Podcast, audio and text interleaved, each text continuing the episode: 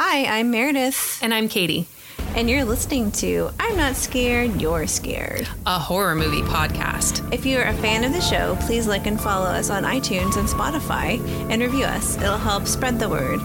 Also, you can follow us on Instagram at I'm Not Scared, You're Scared, or email us at I'm Not Scared, You're Scared at gmail.com.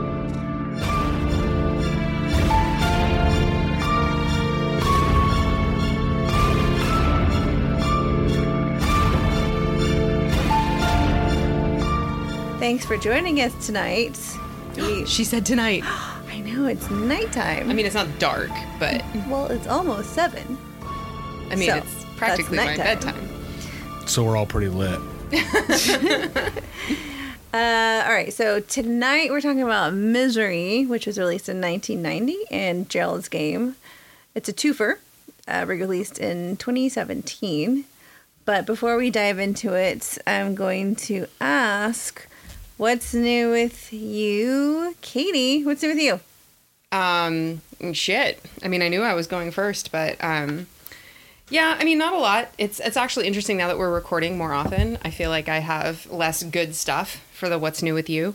Um, I did though last weekend do my um, weekend away with my Girl Scout troop, and we spent the day at Boardwalk, and then we went to a VRBO up in the Santa Cruz Mountains um, for two nights, and they just swam and hot tubbed and swam and hot tubbed for two solid days and had a great time. So um, I'd say it was a successful closure um, to my scouting career.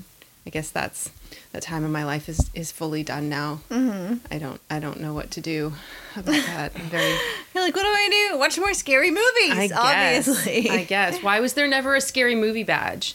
That's what I can start. I can start a letter writing campaign to uh, Girl Scouts USA and be like, there needs to be a scary movie badge. There is. Um, we did do one badge when they were cadets that was called um, Special Agent, and it was all about forensic sciences.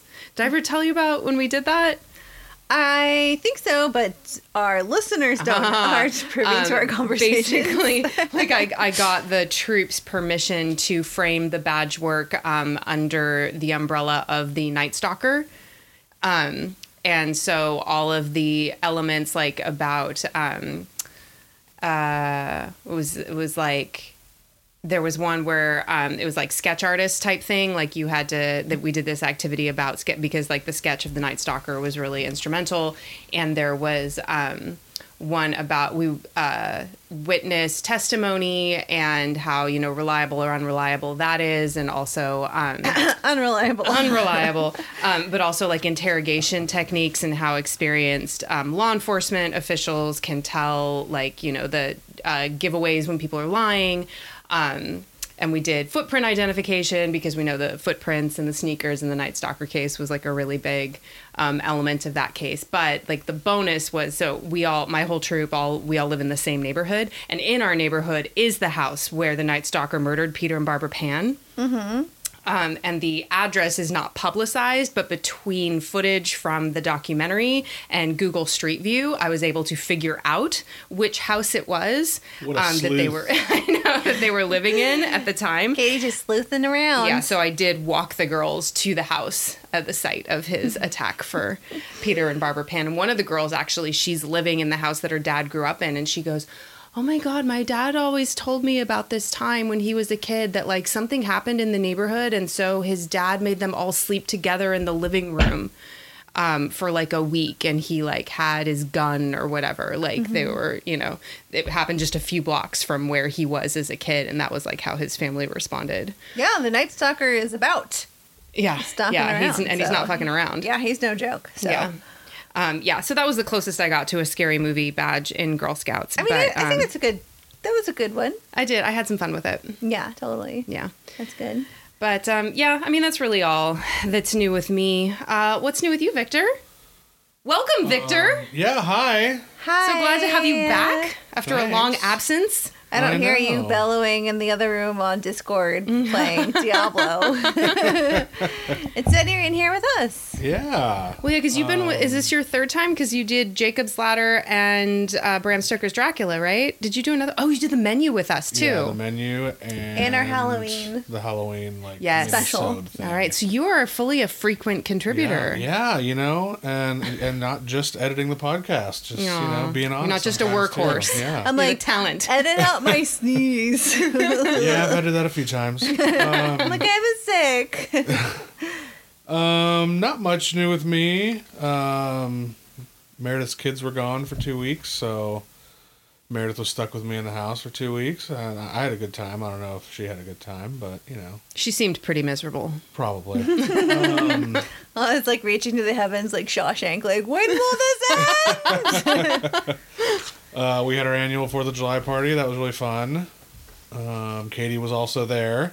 Yep, things exploded. Yes, lots of only legal fireworks. Fully, fully the legalist. They're Yes. called safe and sane. Safe and Safe sane. and sane. We would never break the law. Certainly not. And I certainly would never yeah. take a video of you breaking. If you were to break the law, which you no, no, wouldn't, no. I wouldn't take a video of Yeah, I it. mean, well, it would, it would never happen. So, um, so that was really fun. You guys are Um, dorks. and uh, You know, you can see yourself out. yeah. I live here. so yeah, other than that, not not a whole lot. Just you know, daily grind. Living the dream. Yeah, working while Meredith isn't. I know, it's awesome. She's like, hey, babe, what you doing? Oh, still working, huh? Yeah. All right. We'll see you later. I'm going to go to brunch. Babe, are you drinking wine? It's uh, it's eleven o'clock in the morning. I'm like, I put a blueberry in it. It's, it's, It's it's, a fruit technically a sangria. that doesn't make it okay. yep. Of course it Sangria. does. You know. No, sangria is not a breakfast alcoholic drink. Who What? asked you? Yeah, it is. No, it's like mimosas and Bloody And. Marys. No, No. no, sangria is Oh, definitely come included on. in that. All right. Yeah. All right. Well, A- a you've expanded carafe. my Have you ever horizons. had brunch? Look at the menu. yes. Carafe of No, my favorite is that at the place that I we like in the city, they have drag brunch once a month. Oh yeah. And there Love it. is a cocktail on their drag brunch um, menu that is called the Glitterous. Aw, it's got edible glitter in love it. that. What a nice play on words, and it sounds yummy. Yeah. I drink that. Yeah. Hey, how about you, babe? What's new with you? Well, because I have my summer, I I mean I have been doing work stuff and annoying Victor as I'm stuffing like documents uh, protectors with uh you know prepping for next year, which is not far. It's like a month Shut from up. now. Shut up. it's true. Uh, I've just been catching up on shows that I've been really wanting to, to watch and uh, movies and um, you know it's just nice to like kind of relax and stuff and and Drink in the know. morning. I drink in the morning. I don't drink in the morning, but I have been. I last week I slept in till like nine thirty a bunch of times, Damn. and I was like, I kind of don't feel very good when I sleep that late. She's like Yeah. complaining. She's like, I, I have to wake up earlier. I'm like, why would you do that? And I was Yeah. like, I What's just the feel point? weird. If it throws you off, it's no good. That's like me and sour cream and onion ruffles. That's all mental. It's all mental. I want them so bad, and then when I eat them, I don't feel good. You're like, Ugh. That's how she is with hot Cheetos. yeah. Yeah. Oh my god, I freaking love hot Cheetos. They're my And then you always regret it. And then it. I'm like, just a few more, and then I'm like, ah, my guts. but just spending time with the kids, chill, watching movies, stuff like that, and shows, and it's been it's been fun. So, I, I was thinking about Rex. Oh, I read uh, read. I listened to a book called Cultish, Okay. and it was recommended by a friend in my in the guild. But um, I listened to the listened like two days. I listened to it all in audiobook, and it was really really interesting. And they talked about like Jim Jones and uh, Heaven's Gate and language that goes into being like a cult. But she's she. It was funny because she's like when you say use words like oh you're in a cult.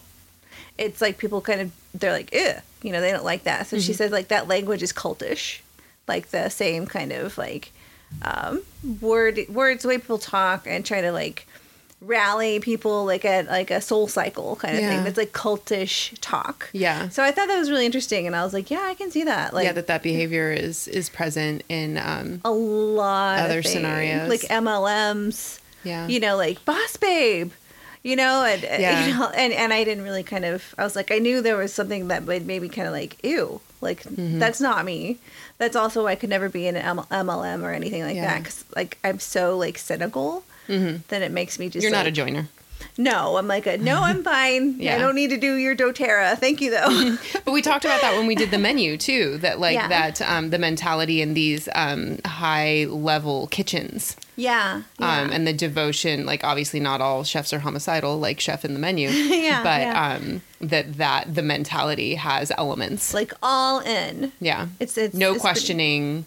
Right. Blind obedience. Yeah, and Yeah. and she talks a lot about that, like language to shut down any kind of thinking, Mm-hmm. um, which I thought was interesting. Like, do your research is also a way to shut people down, and Oh. and uh, I was like, oh, that's pretty interesting. Yeah. So anyway, I recommend it. It was it was pretty fun. So I actually it. watched um, the uh, Shiny Happy People Me too. yeah See, on the topic this of time- cults yeah um because i was um a big i wouldn't say a 19 kids and counting fan i had a um a what's what's the phrase a morbid fascination I think I um, did. t- I wasn't the like show? super in, but yeah, yeah I think I, was watched i you. watched almost all of it and then i did fall, stick with jill and jessica counting on a little bit um after that um, but it was always truly out of just this like the bizarreness of the whole thing. I, I wasn't a fan of what they were doing or their lifestyle, but um, and I went into that documentary thinking it was going to be about the Duggars, but it was really largely about the church that spawned them and all the families like them. Yeah, I thought it was definitely interesting. Yeah, and I kind of wished it was longer. Like it was only four or five episodes. Yeah, um, yeah. and I wished because you know Jill um, was the only Duggar um, participant, other than like the couple of extended family members that they had. Mm-hmm. She was the only one of Jim Bob and Michelle's actual children that contributed, and it makes sense when you if you know anything about her situation and what has happened to her. Um, but I really would have loved for them to have been able to get some of the other siblings yeah in there to contribute, but obviously all the rest of them are still under gag order. Sure. I, I mean, I thought it was so fascinating and um, just that like way of life and Yeah. uh, being subservient as a female in that in that um, Yeah. environment. It was just it's just really wild, and I also felt very compelled to watch Sister Wives back in those days too. Oh, I was see, I've never seen so that." weird." I just you know I was like, this is so interesting to me, like how people they had like a schedule and they like Yeah. you know this they're like, yep, this is just how we live, and you're like, what? Oh my gosh, Yeah. it's interesting, but um. yeah, just a little Yeah, off topic speaking of there. cults. And actually, speaking of uh, the menu and chefs, we also watched The Bear season two in its entirety. That's a great show. It's I mean, a it's great gotten Emmy show. nominations. It's Yeah, amazing. So yeah. we don't have to hype it up, but it will. It's yeah. great. Every, everybody's doing that for us. It's a fantastic show. Everyone should watch it. Yes. Definitely. So, um, so you're doing the recap of Misery. Yes, ma'am. So, uh, take it away. All right. So, Well, do, do you want um, to tell them it's the two-parter? So yeah, so it's gonna be um, long. if you need to pause, use the bathroom, get Poop, some poop food break. and water, um, because we uh, this is a twofer. Um, it, we're covering Misery and Gerald's Game, um, which are related in that they both fall under our secluded settings theme for the summer, and then of course they are also obviously both Stephen King stories. Um, and we know that I always get carried away when it's Stephen King material. Um, so this is going to be a little bit longer of an episode because we also have our additional contributor to hear from.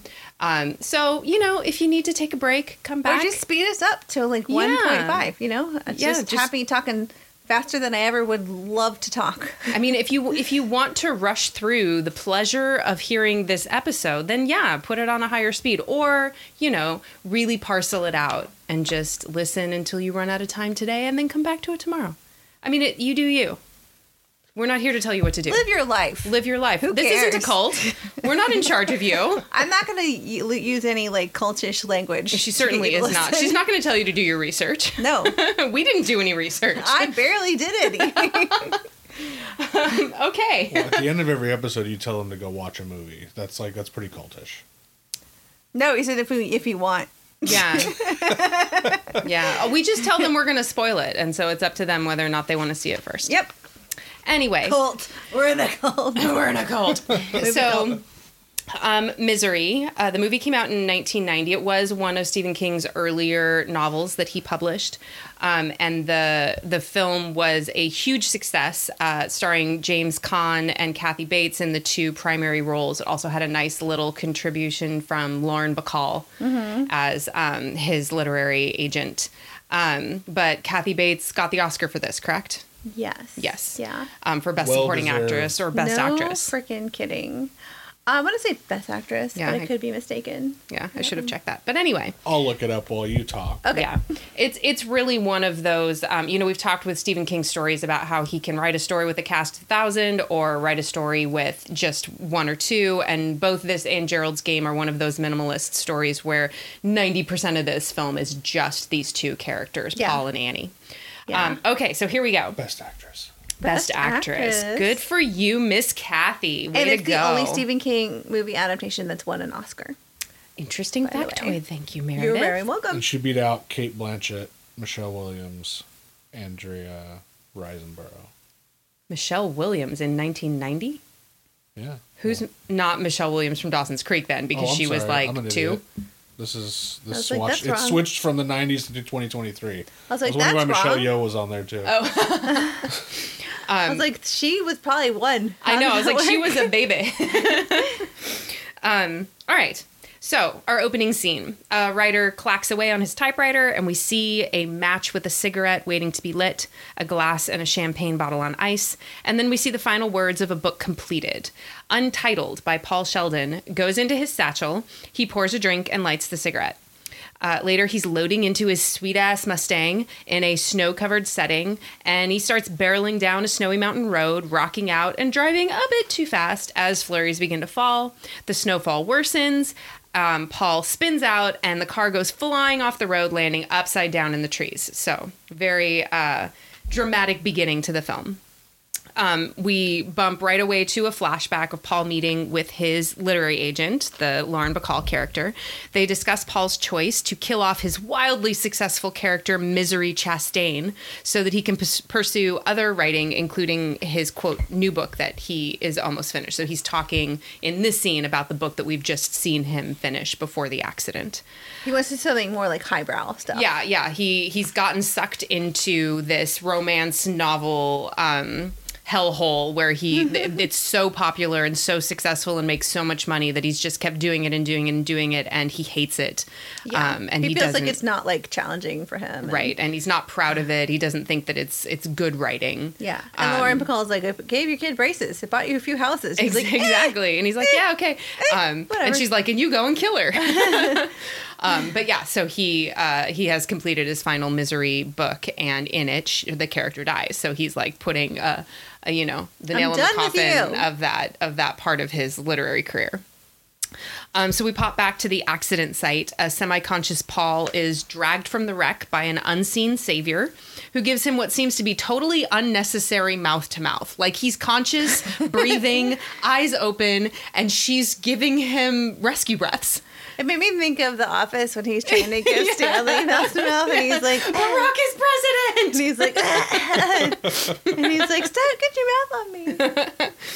Um, our savior grabs Paul's satchel that has the manuscript inside, and fireman carries him away. Mm-hmm. So, like, we still haven't seen who this person is. We don't see their face, um, but they are big enough to pick up James Caan, throw him over their shoulders, and carry him out of this, like, up this hillside in this deep, mm-hmm. deep snow. Don't forget about the crowbar. yeah, uh, this person uh, pried the door open to get him out with a crowbar. Um, so next we're seeing through a haze, uh, Paul is hearing a voice saying, among other things, I'm your number one fan. Um, he sees an IV bag and a tube and then a face. And this is our Kathy Bates character, Annie. He manages to ask where he is and how long he's been there. She tells him two days. She tells him she's Annie Wilkes, that she's a nurse. Then she gives him some pills. Um, and then we it pulls back and we see that he's in this kind of sparsely furnished um, bedroom in a bed with this metal frame. Um, next, she's removing his IV port, uh, giving him more pills. He asks what they are, and she tells him they're Novril for his pain. Uh, he asks why he's not in the hospital, and she says the blizzard was too bad to take him, and she tried calling, but the phones were down. Later, they talk about his injuries, how she fixed his dislocated shoulder and set his shattered legs that we see for the first time. She uncovers them and they look like horrifying. They're just discolored and lumpy and busted, and she's splinted them and evidently, according to her, set them. But they just look like he can't even look at them. They're so horrible looking. Yeah, it's it's pretty grotesque. Very purple. Very purple. Too purple, in my opinion. so, um, but she reassures him that as soon as the roads open, she'll take him to the hospital. Um, now, uh, Paul's agent is calling the sheriff because nobody's heard from Paul for a few days. The sheriff isn't too concerned, but he promises to help, and he kind of muses about the coincidence that Paul checked out of his hotel on the day of the blizzard. So he's like, hmm, okay, maybe something actually did happen.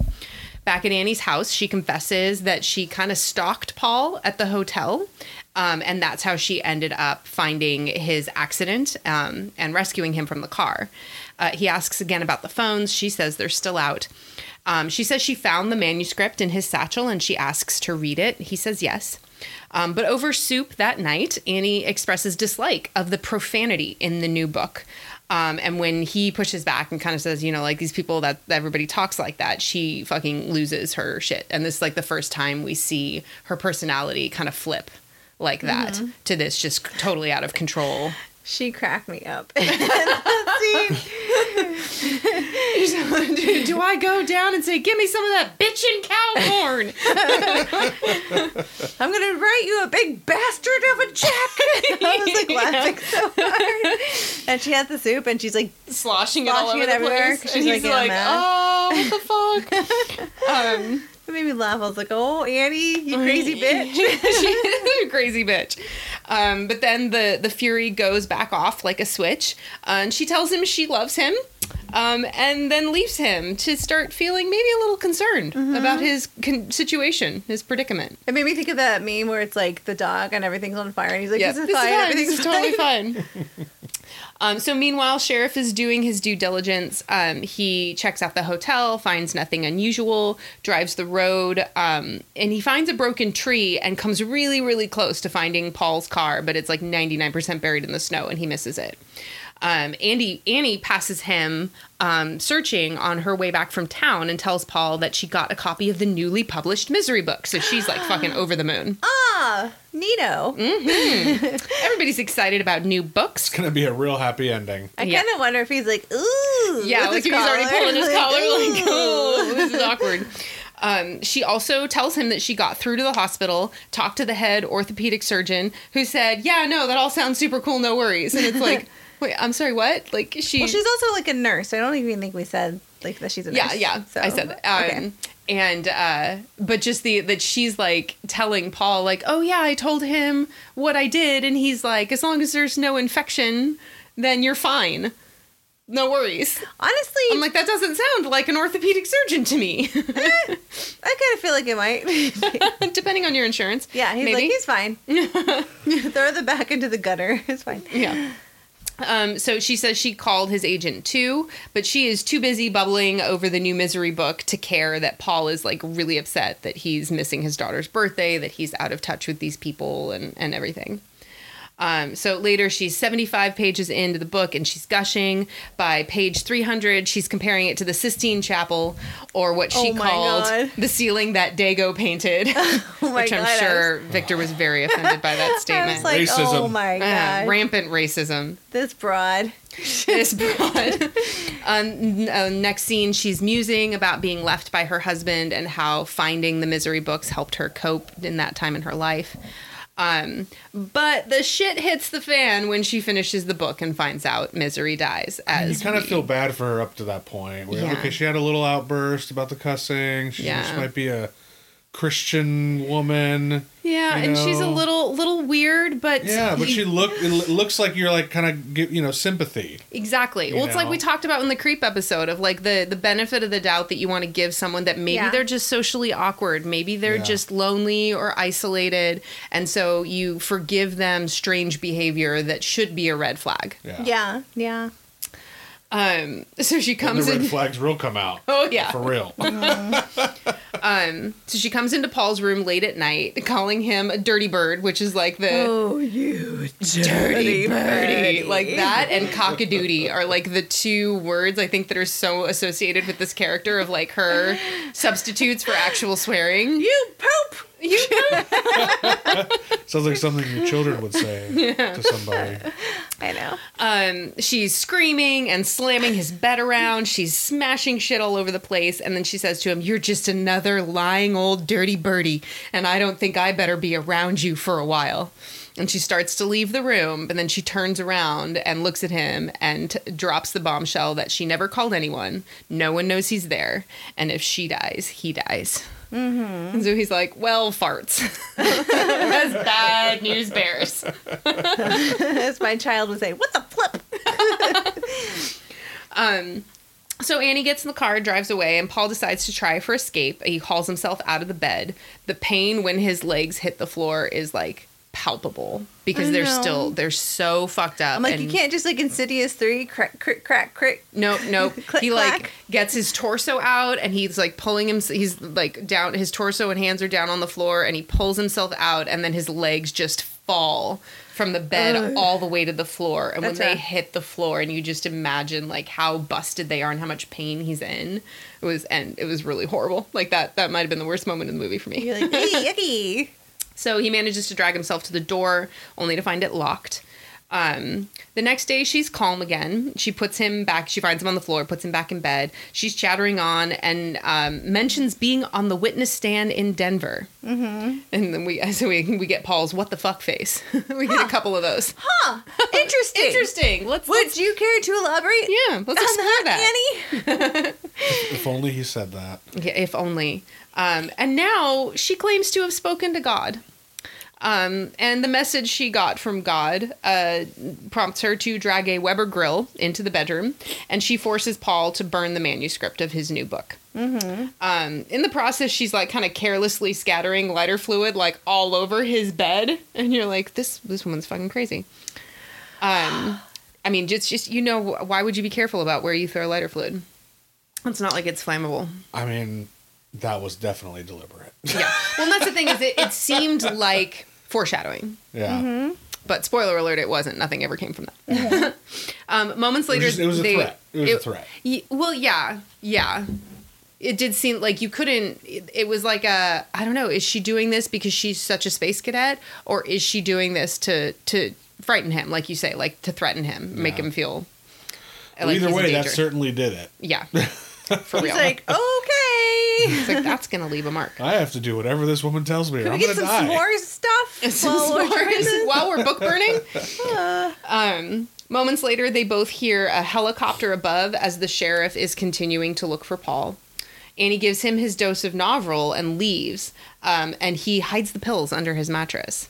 Um, at dinner later, he uses his fork to tear a hole in the mattress and stuffs a second dose of Novril in there. So now he's starting to stash his medication. that definitely which- had like a Rosemary's Baby like feel to Yeah, it. Like yeah, definitely. Hiding medicine. which um you know i'm not gonna spend too much time you know comparing this to the book and everything but this is one there's just a couple areas where the movie really diverged from the book and one of them is the book uh, really is heavily about his dependence on the drugs. His he's addicted. He's fully addicted to the drugs. And um, how what the experience there's a lot of description of the ex- pain that he experiences um, you know at the end of every window of time before he can have another dose.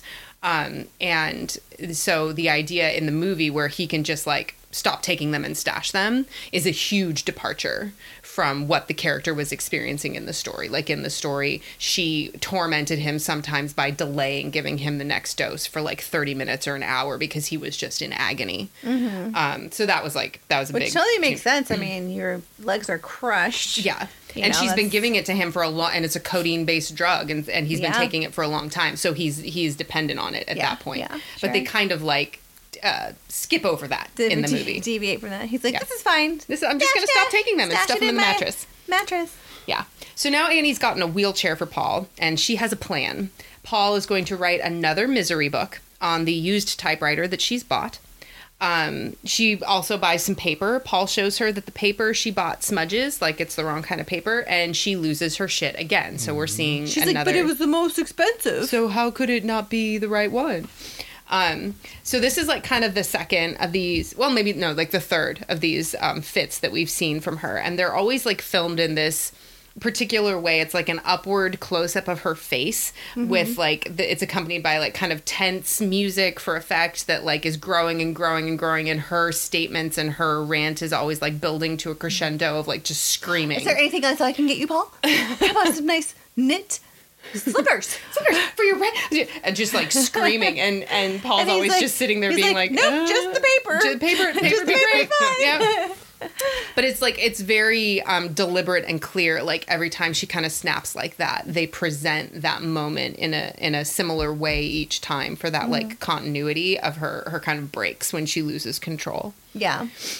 um, she slams the paper down on his busted legs which i think was fucked up and Yeah. leaves He's like, Um, oh. this is great. Uh, but now that she's gone, Paul has a chance to pick up a bobby pin that he'd noticed lying on the floor, which he uses to pick the lock on the door. Because, you know, and it's alluded that, like, he researched it for some book at some point and how to do it. But it's like, all right, okay, anybody can just pick a lock with a bobby pin, sure. I was like, that's kind of cool. I want to learn how to pick a lock. You're going to learn it doesn't really work like that. Well, you know, there's a big difference between a house lock that needs a real key and a door lock inside. There's it's just one little mechanism. Yeah. But usually you need, you need you two. need probably a little more force for well, sure. and you but you need like two. You need to be have like two pieces of metal that you can operate independently, from what I understand. And so like a bobby pin, even though it's Yeah. got those two pieces, and he does bend them. I mean, maybe it's possible. It was an old house with you know probably a bootsy lock, so maybe I'll suspend disbelief for that. Okay. Um, so he gets out of the room, finds the front door locked. Um, he does find a phone, but when he tries to call out, he sees that the phone has no inner mechanics. It's just like empty there for It's decoration. Yeah. Um, and then he accidentally knocks over this little penguin figurine, and though he catches it before it falls and breaks, when he puts it back, it's facing the opposite way. So you're like, ooh.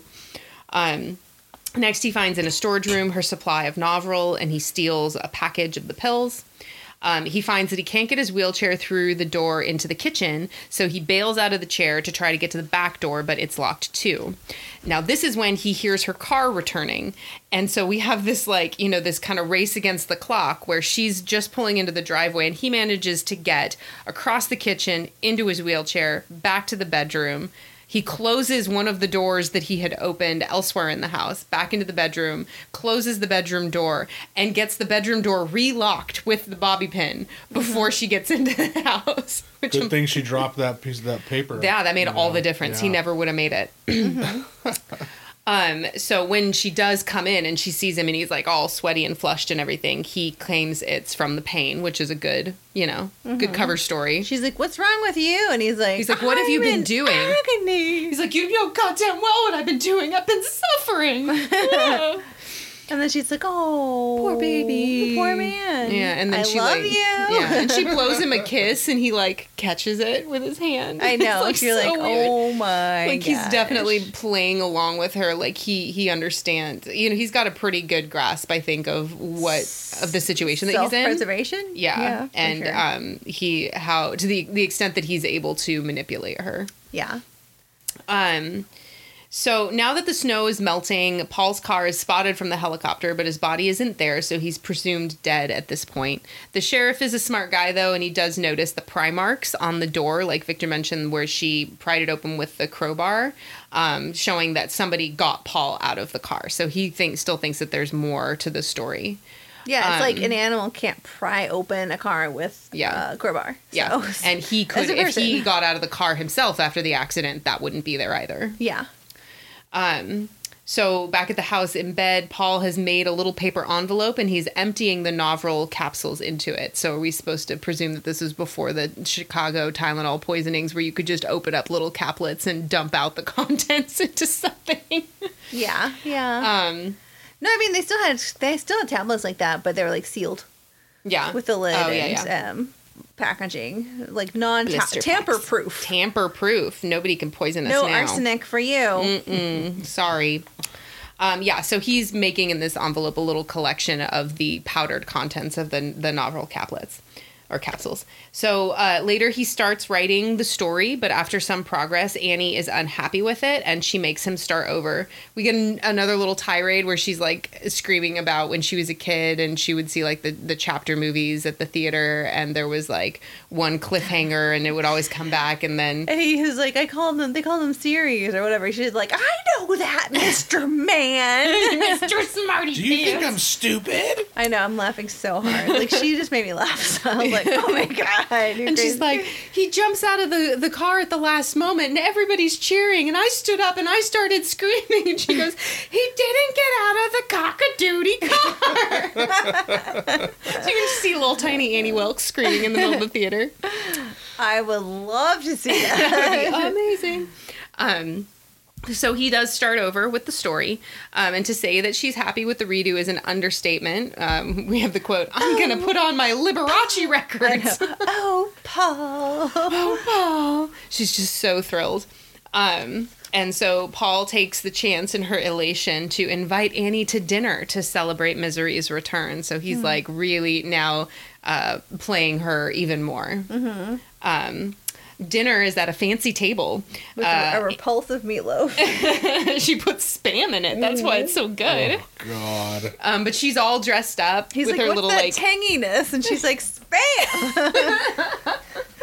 and Oh you're like, God. oh, God. You got to use real tomatoes. You do have real tomatoes and spam.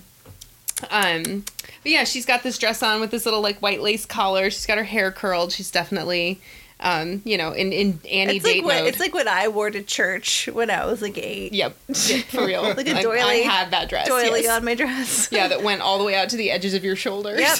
yep. I'm like, hello, how thou dost protest like, to go to church. Okay, Go to church. Um, so Paul suggests a toast and he pours the wine, but before she can drink, he asks her if she has any candles for the table so that she'll leave. And while she's gone to get the candle, he pours his envelope of drugs into her glass. Um, so he's like all ready to drug the shit out of Annie. And, um, but as they toast, she spills her entire glass on the table. That was so frustrating. He's like, oh, he was like, He looked like he was in shock. Yeah. he's yeah. like smiling. And she's like, "Oh my god, I'm so sorry." And she pours herself a new glass and she toasts and she's like, "To misery." And then he's like, "To Yes, misery." to misery. Uh-huh. Whatever, bitch. Why are you alive? Um, so now we cue the montage of Paul writing. Um, we also see him using the typewriter as a weight to build up his arm strength. Um, one night, Annie comes in to deliver his pills and she's dull and lifeless. She says that the rain gives her the blues. She confesses to loving him not just for his writing, but as a man. And she tells him, You'll never know the fear of losing someone like you for someone like me. And he goes, Why would you lose me? Um, so she acknowledges that the book is almost done, his legs are healing, and he'll want to leave. Um, and he disagrees, obviously, still blowing smoke up her ass, saying he likes it there, but she doesn't fall for it this time. He's Uh, like, she- I like it here. I'd, why would I want to go anywhere? This is awesome. um, your meatloaf is spectacular. She's like, well, it's kind of you to say, but, but I don't really Yeah, I believe, don't you. believe you. Um, so she pulls a pistol out of the pocket of her robe and she says she thinks about using it, but she'd better go or she might put bullets in it. And we get another one of Paul's what the fuck faces. um, and she gets in the car and leaves. So Paul, so he still has the bobby pin, gets to the kitchen and gets a knife. Um, and on the way back from the kitchen, he finds her scrapbook laying open with clippings showing that he's presumed dead. So all of the news articles since his accident. Um, but he flips to the beginning of the scrapbook and finds other clippings indicating Annie's murderous past, culminating in a spree of infant killings while she was working as a maternity nurse. Yeah, like an angel of death. Yep. Yeah. Yeah, so that kind of explains a little bit like her when I was on the stand in Denver be like, "Oh, so that's that's why she's not a working nurse Oh. anymore. she's freelance now." An angel of death who like Yeah. murders babies. Babies. Oh, what in the fuck? And old people. Terrifying. and she's her character was based off of a real person. Oh, really? Yeah, I I can't know recall her name, but Rob Reiner like kind of name like um Oh, so the book Yeah. character wasn't, but Rob Reiner like took that inspiration for the Yeah. movie. Okay, that's cool. Um, okay, so Paul gets back in bed um, and hides the knife in his sling. Um, and he hears her return home, but she doesn't come into his room. So he thinks he's good. He puts the knife under the mattress and goes to sleep. But he wakes in the middle of the night to Annie standing over him. She and she jabs him with a syringe, and he passes out. So the next morning, he wakes up tied down to the bed, and Annie says she knows he's, quote, been out. She noticed the penguin was facing the wrong way. She found the knife and the bobby pin, and she decides he can't leave. Cue the most epic scene in the film, the hobbling. Which you said, Sonata. yeah, that was. um You said that that's Tom Savini, right? Yes, yeah. When I went to the um, Walking Dead convention, he was he did a panel, and it was really like lightly attended. Mm-hmm. Yeah, it was right. me and like twenty other people, and, and a huge auditorium with Greg Nicotero. Yeah. I'm like, how You're like, would "Wh- this why is would not everyone In this here? room of rock stars, where are the spectators? Exactly, and he was talking about this scene and how he and Greg Nic- Nicotero created that scene. Yeah. and they did. He calls it a gag, and he sa- he started. He's like, "Has anyone ever seen Misery? You know the hobbling?" And I went, "Ugh," like that. And he goes, he because me, there were only 20 people yeah, who could hear he you. looked at me and he goes, "She knows," and I was like, ah, "It's awful." And he's like, "Yeah." I mean, that was like visceral. The reaction people had when they like Yeah. saw that. in the Oh, yeah, it was brutal. So it was, yeah, it was cool. He talked about how he did it. And Yeah. Just like the gel, um, gelatin Mm-hmm. ankle legs and how James Caan had his knees into the mattress and Oh, had yeah. his like stunt legs and then how they were able to like so malleable they were like able to bend in these like horrifying ways. Yeah. And um, yeah, that's how they did Yeah. it. It was really cool. Because what? Um, so what Annie actually does? Oh, what? I was gonna say another diversion from the book.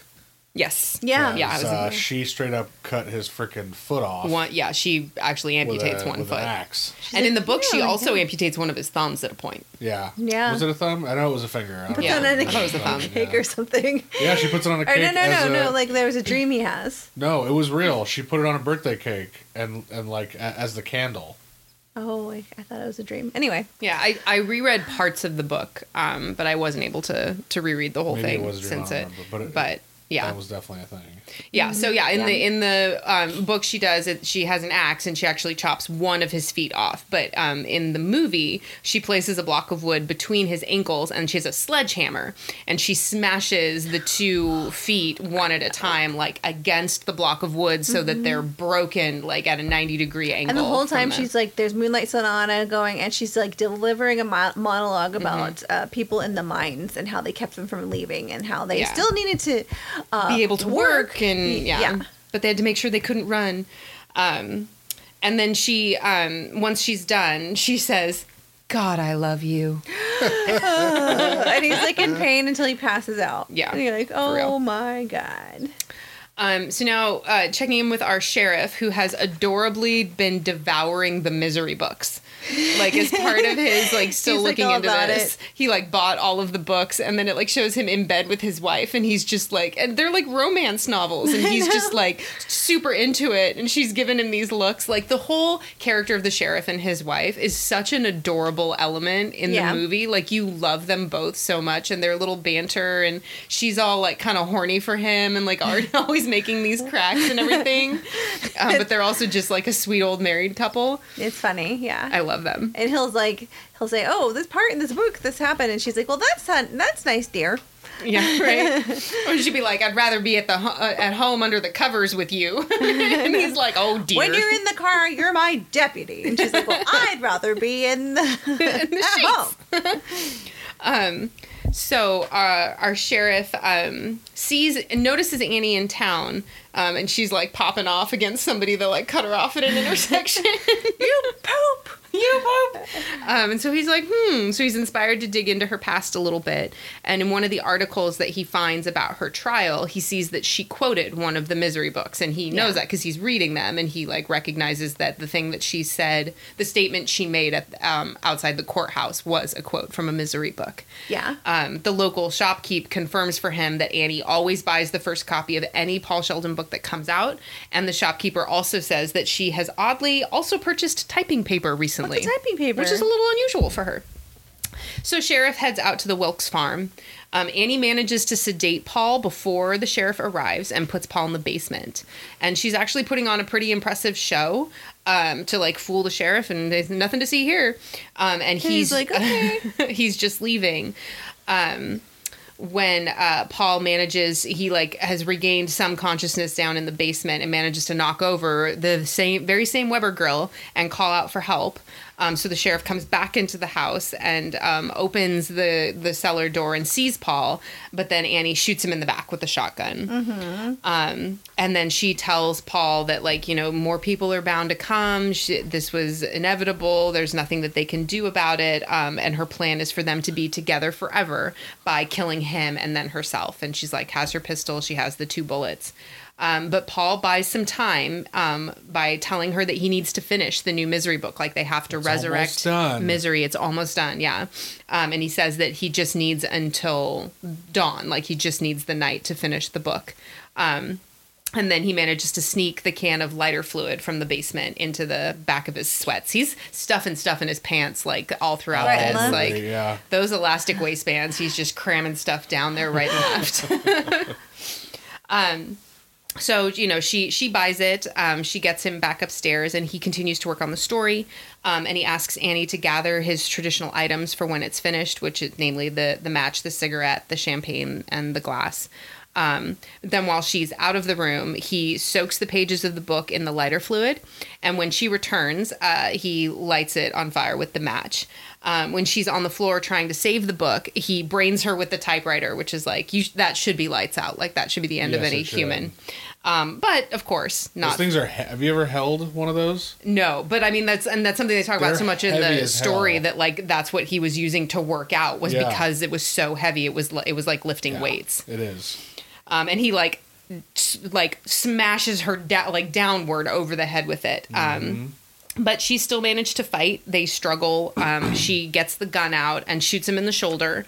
Um, but there's only two bullets in in the gun, and then the other one, you know, goes wild. So there's no more no more gun action going on. They keep fighting, including Paul cramming burning manuscript pages into her mouth, which is kind of hilarious, but it's also a really big element in the book too.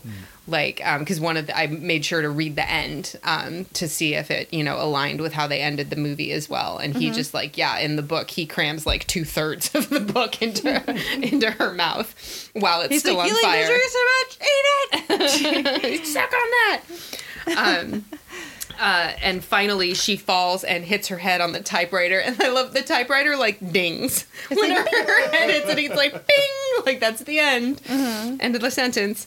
Um, he's crawling to the door, um, and we get the final jump scare when she's not dead and she attacks again. But that this time he hits her in the head with like an iron doorstop, and now she's really dead. It's a pig. It's a pig. It's The pig. Misery, her pig, which Pig I didn't Misery. mention, but yeah, she has a sow that she named Misery that she introduces him to earlier. in And the she's movie. so weird. She's like, "Do you love Misery? Oh, he's so great." After she's acted like crazy and stuff, and she's like, oh, Making and he- pig he's like, "Oh my Wow, you're god, fucking loony.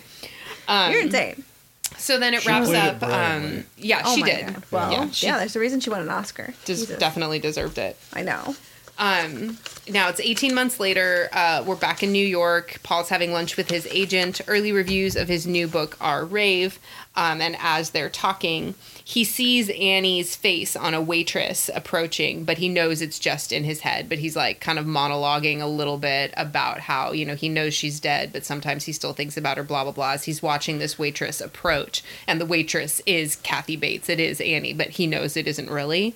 Um, but then when the waitress arrives as the her real face, this just random woman, uh, she tells Paul she's his number one fan. I'm your number one fan. He's like, "Well, that's so He's like, sweet of you." That's great.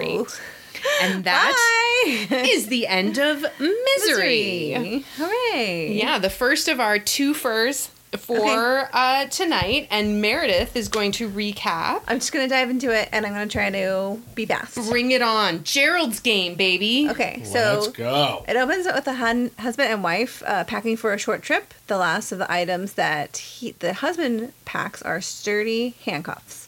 The two of them are driving while listening about uh, to the radio, and there's the news is talking about disturbances at a cemetery. Gerald's driving and almost hits a stray dog that's eating some roadkill. They arrive Num, at a num, num, num, num. He's like, they arrive at a beautiful vacation home, which looks very isolated. It's like a lake house. the main character, the wife, is Jessie. She uh, then proceeds to go cut up some very, very nice meat and then try to feed it to the stray. Was Meanwhile, it Wagyu or Kobe? Kobe. He's bitching so hard about her I'm feeding like, that to the oh stray. my- when I saw it, I was like, oh. That is some marbled that- ass that's, meat. That's some marbled wagyu right there. And then he said it was Kobe, and I was like, actually, yeah, it, it looks. more Kobe, yeah. Um, so meanwhile, Gerald is taking a blue pill. And then he goes down to get Jessie. He's like, let's get crunk. No, I don't know what he says, but he's, he's sort of like, this is their weekend away to be like kind of spice up their uh, marriage. And then the stray um, starts to approach, and then he gets startled and runs away when Gerald approaches. Um, and so she just leaves the plate out, and then he's like, he's like, you know, that was really expensive meat, and she's like, oh, I'm really sorry. And he goes, well, you know, just leave it out. It'll be the most, the nicest meal he's ever had. yeah. Um, Will it, Gerald?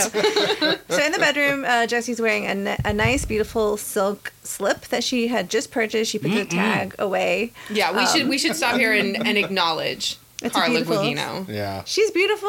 I She love her was She so is much. Looking fine. Gorgeous and sexy and uh, really, amazing. really great actress. Yes, and she's so, fantastic. Yeah, so She's her in that little. She like snips off the or pulls off the tag, puts it on the shelf above her, and uh, waits for Gerald. He approaches with two very very nice, sturdy, very real looking handcuffs, and um, he places the handcuffs on um, Jessie on a very very solid wooden bed. Gerald starts acting. We'll talk about that. Okay, Shut up, shush, shush, shush. He starts acting kind of rude, and he's like, "Hey, you know, you like this, huh?" And she's like, "What? I, I guess I don't know." He's like, "Why don't you scream for help?" And she's like, "Help, help!" And he's like, "No, no, not good enough." I don't believe you. Yeah, so he's like now that she's actually handcuffed and he's like role playing the game. She's like, ew. She's like, "What's wrong with This you?" This is not what I signed up for. So he really likes it, and uh, but she doesn't. And then she insists that he takes the handcuffs off. Um, and then they kind of talk about like hey, how he hasn't touched her for a long, long time, and that she was like up for that ga- sex game. But then she's like, you know, just uncuff me. I don't like this. And he's like, well, what if I don't want to take him off? And you know, what if I promise to be nice? And she's like, dude, no. And, like she bites him in the mouth when she's like trying to Yeah. kiss her forcefully. Well, and Forcefully. like, and he's telling her that like he can't get excited for her. I'm like, Yeah. look at your wife, you piece of shit. Like Yeah, you can't get excited for her. You need to have a rape fantasy to like get uh, like uh yeah. So it's Men like, but pigs. you know what? Not, no, this you know, man is a pig. Not to king shame, but like she was willing to try it out. It wasn't for her, and then Right. she's like, "You need to stop." Yeah. and you know that's just the end of it. so So, the respectful relationship, he would have been like, okay, I'm sorry. You know, We'll- let's we'll go eat try that. something. Let's go get that beef let's go have some nice wagyu. and kick it up. She bites him uh, when he kisses her forcefully. Uh, and then they're talking about. He's like, you know, like I thought this was, you know, reignite our marriage, blah blah blah. And then Because you're so dull. Yeah, and, and as he's talking, he's like um, waxing poetic about his life with her. Uh, he starts kind of rubbing his left shoulder, and then he's like, "Oh, oh," and then you know she's like, "All right, Ger- Gerald, Gerald, Gerald, what's going on?" And then he, um, you know, she tries to, she's like, "Are you all right?" And then he collapses and has a heart attack, and falls on her, and she's like, she pushes him off, and um, she try, tries to get out of the cuffs for a little bit, and no success. And then she tries to bargain with Gerald, who's clearly hit the floor very forcefully on the head, and he's on the ground. She's like, Gerald, I'll do whatever you want. I'm sorry. Just whatever. You know, just Yep. get up. Just get up. And obviously, he's not uh, going to do that. And then she notices there's blood pooling around his head, and she's like, oh, fuck. You know, like, this is really bad for She me. went, this is a cockadoodie This situation. is cockadoodie. this is poop. This is just some poop. Gerald, you're just pops up. real poop. this is poop. So then dusk falls, and then Jessie hears stuff moving around in the other room, and she uh, she's like, "Hello, hello," but Gerald's hurt, you know, and she thinks maybe it's the cleaners or something. And a stray, the stray dog comes in, who she calls her little prince or whatever. And in the book, he's called Prince, and is um, kind of given a lot of background. So Prince walks in, the stray, and he starts approaching Gerald, and kind of uh, she's like, "Get away from him!" And he takes a bite out of him. It's like num num num num And num. he's like, "This is way better than the wagyu." This and is then- still warm. yeah, and then at this point, Gerald gets up, and then they decide to have a chat, and she has fully lost her mind. Um, and he's like, "You really lost your mind." She's like, "Ah, yep."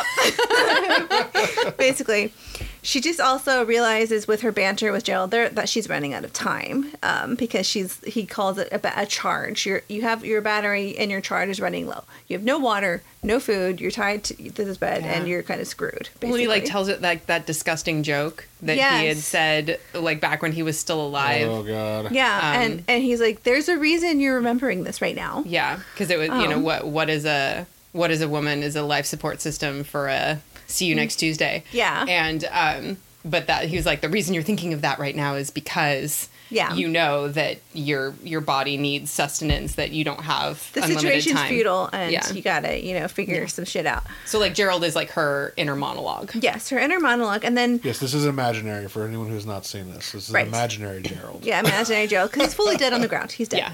Then the mental, I call her the mental badass version of Jessie, Yes. gets up. Yeah. Or she gets out of the handcuffs. She starts talking to Jessie. Um, but then badass Jessie and Gerald antagonize Jessie back and forth. They're kind of Yeah. like, you know, she's like, "Come on, get your shit together," and Gerald's like, "Yeah, she's not gonna be." And then they start fighting with each other. I Yeah. love that. and then she's like, "Everyone, shut up." They're kind of Um, like it's like the angel and devil on your shoulder. Basically, yeah, I had a lot of that feeling too. Um, so she tries to rally, uh, badass Jessie tries to rally real Jessie by telling her, you know, you've been sleepwalking since you were 12. And that he put you into those cuffs long, way before Gerald did. And Gerald's like, wait, what? He's like, What 'cause is it? when she says he, she's not talking about Gerald. Yeah. She like he put you in the cuffs way before Gerald did, and then um, it's nearly dark. Jessie and then dead Gerald um, talk about how long she can go without water. He's like, "How long do you think you can go without water?" And she's like, "Oh, a few days." And uh, then she realizes Gerald left a glass of water above her um, on the shelf, so she manages to get it. She can't drink it. Then she manages to make a straw out of the tag that she got her her new tag, and then she's able to drink. And then she saves the water for later. But like figuring out all of this is like helped along by the conversations with Gerald These- and herself Yeah. of her like and so it's all and I like just point that out because in the book it's just entirely her thoughts. Yeah. And so in order to put that into a film, That's like how they had that's to do how it. they had to do I it thought- because I thought it otherwise was- it would just be voiceover of I her thought it was her imaginary friends that lived in the cabin across. Weren't they? Weren't they Gerald and Jessie? No, no. I mean, I mean, when- there, there.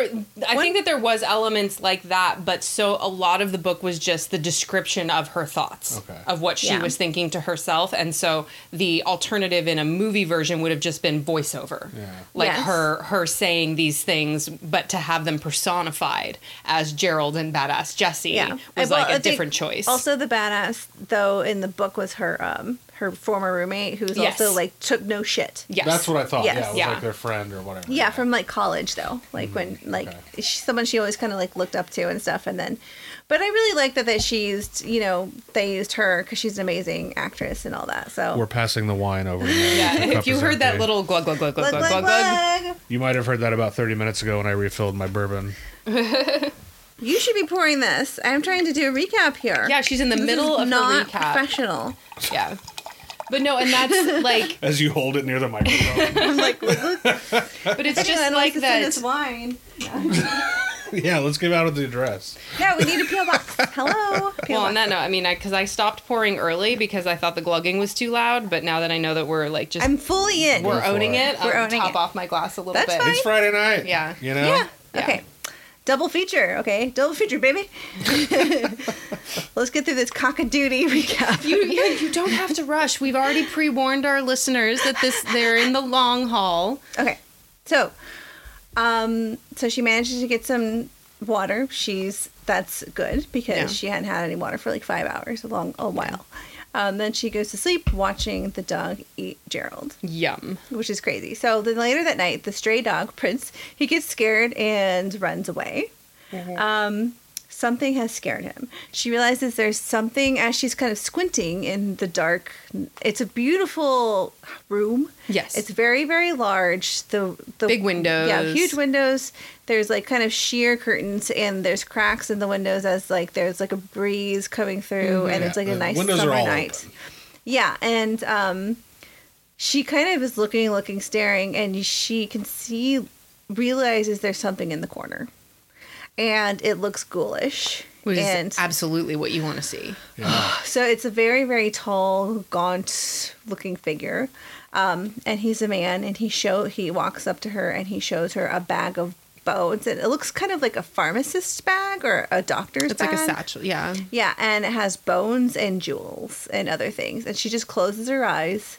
And this cr- guy, man, creature, whatever entity doesn't say a word to her. Yeah. Anything. 'Cause She it, like- closes her eyes and she says, This isn't real. This isn't real. Yeah, because she's been like talking to imaginary herself and dead Gerald this whole time, and Yeah. so naturally, when she's like seeing this other figure, Yeah. she's like, "You're that's She's not real coming either." to her senses and thinking mm-hmm. that it's not real. yeah, Yeah. she says that it re- isn't real. And then she realizes that the, the dog has run away yeah. because it is scared of Well, I think Gerald says that, right? Yeah, he's, He's like, like, the "Why dog, did the dog where's the run dog? away?" Why did the dog go away? And she's like, oh no. She's like, "Fuck you, Gerald. Nobody asked you." Also, But look at that she's like, it's not real, it's not real. And then, but she keeps her eyes closed, and then she falls back asleep. So it's flashback time. Her dad um, and her whole family, they're coming out of the car. Her dog calls her Mouse. And I hate that they use this Dad, actor, this actor, dog. the Yeah. dad. Um, yeah, her dad. Henry sorry. Thomas, yeah. Henry Thomas, he's amazing, and I love him, and I don't like that he's such a Yeah. ugh, Well, that, that's what was hard is I was watching this with a friend who's like also like a very like loves Henry Thomas, has seen other Mike Flanagan stuff that he's done, and when we got to this part, he was like, "Oh, it's you know it's Elliott," and I'm like, "Yeah, you're not gonna like what happens next." Elliott turns bad. You're gonna be like majorly creeped out. and then he was like, "Wait, what the fuck?" Um, so they're at the lake house. Um, teenage Jessie, she does not want to go onto the lake with her mm. family. Preteen. Yeah, I think she's like Was she like 12, thir- I thought she was 13. No, 12. Yeah, 12. Yeah, and like she, yeah, Preteen, she's pretty sorry. young.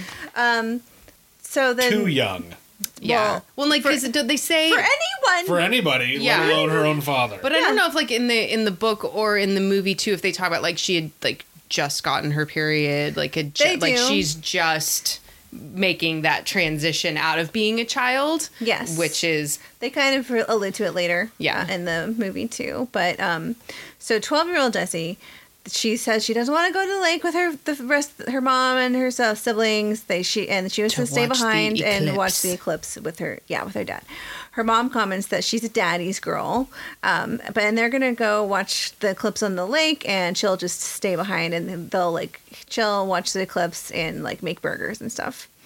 Her dad reminds her that she used to sit on his lap as they sit on the swing, and she has her little eclipse viewer, and he's like, you know, oh, this is just silly, you know, like I shouldn't even ask. Like the way he does so it, he's just so, manipulative. it's ugh, disgusting. so smarmy, Yes. and um, and then she's like, well, you know, I I'll do it. I'm not I'll too on- big. It's I'm not too big. I'll sit on your lap.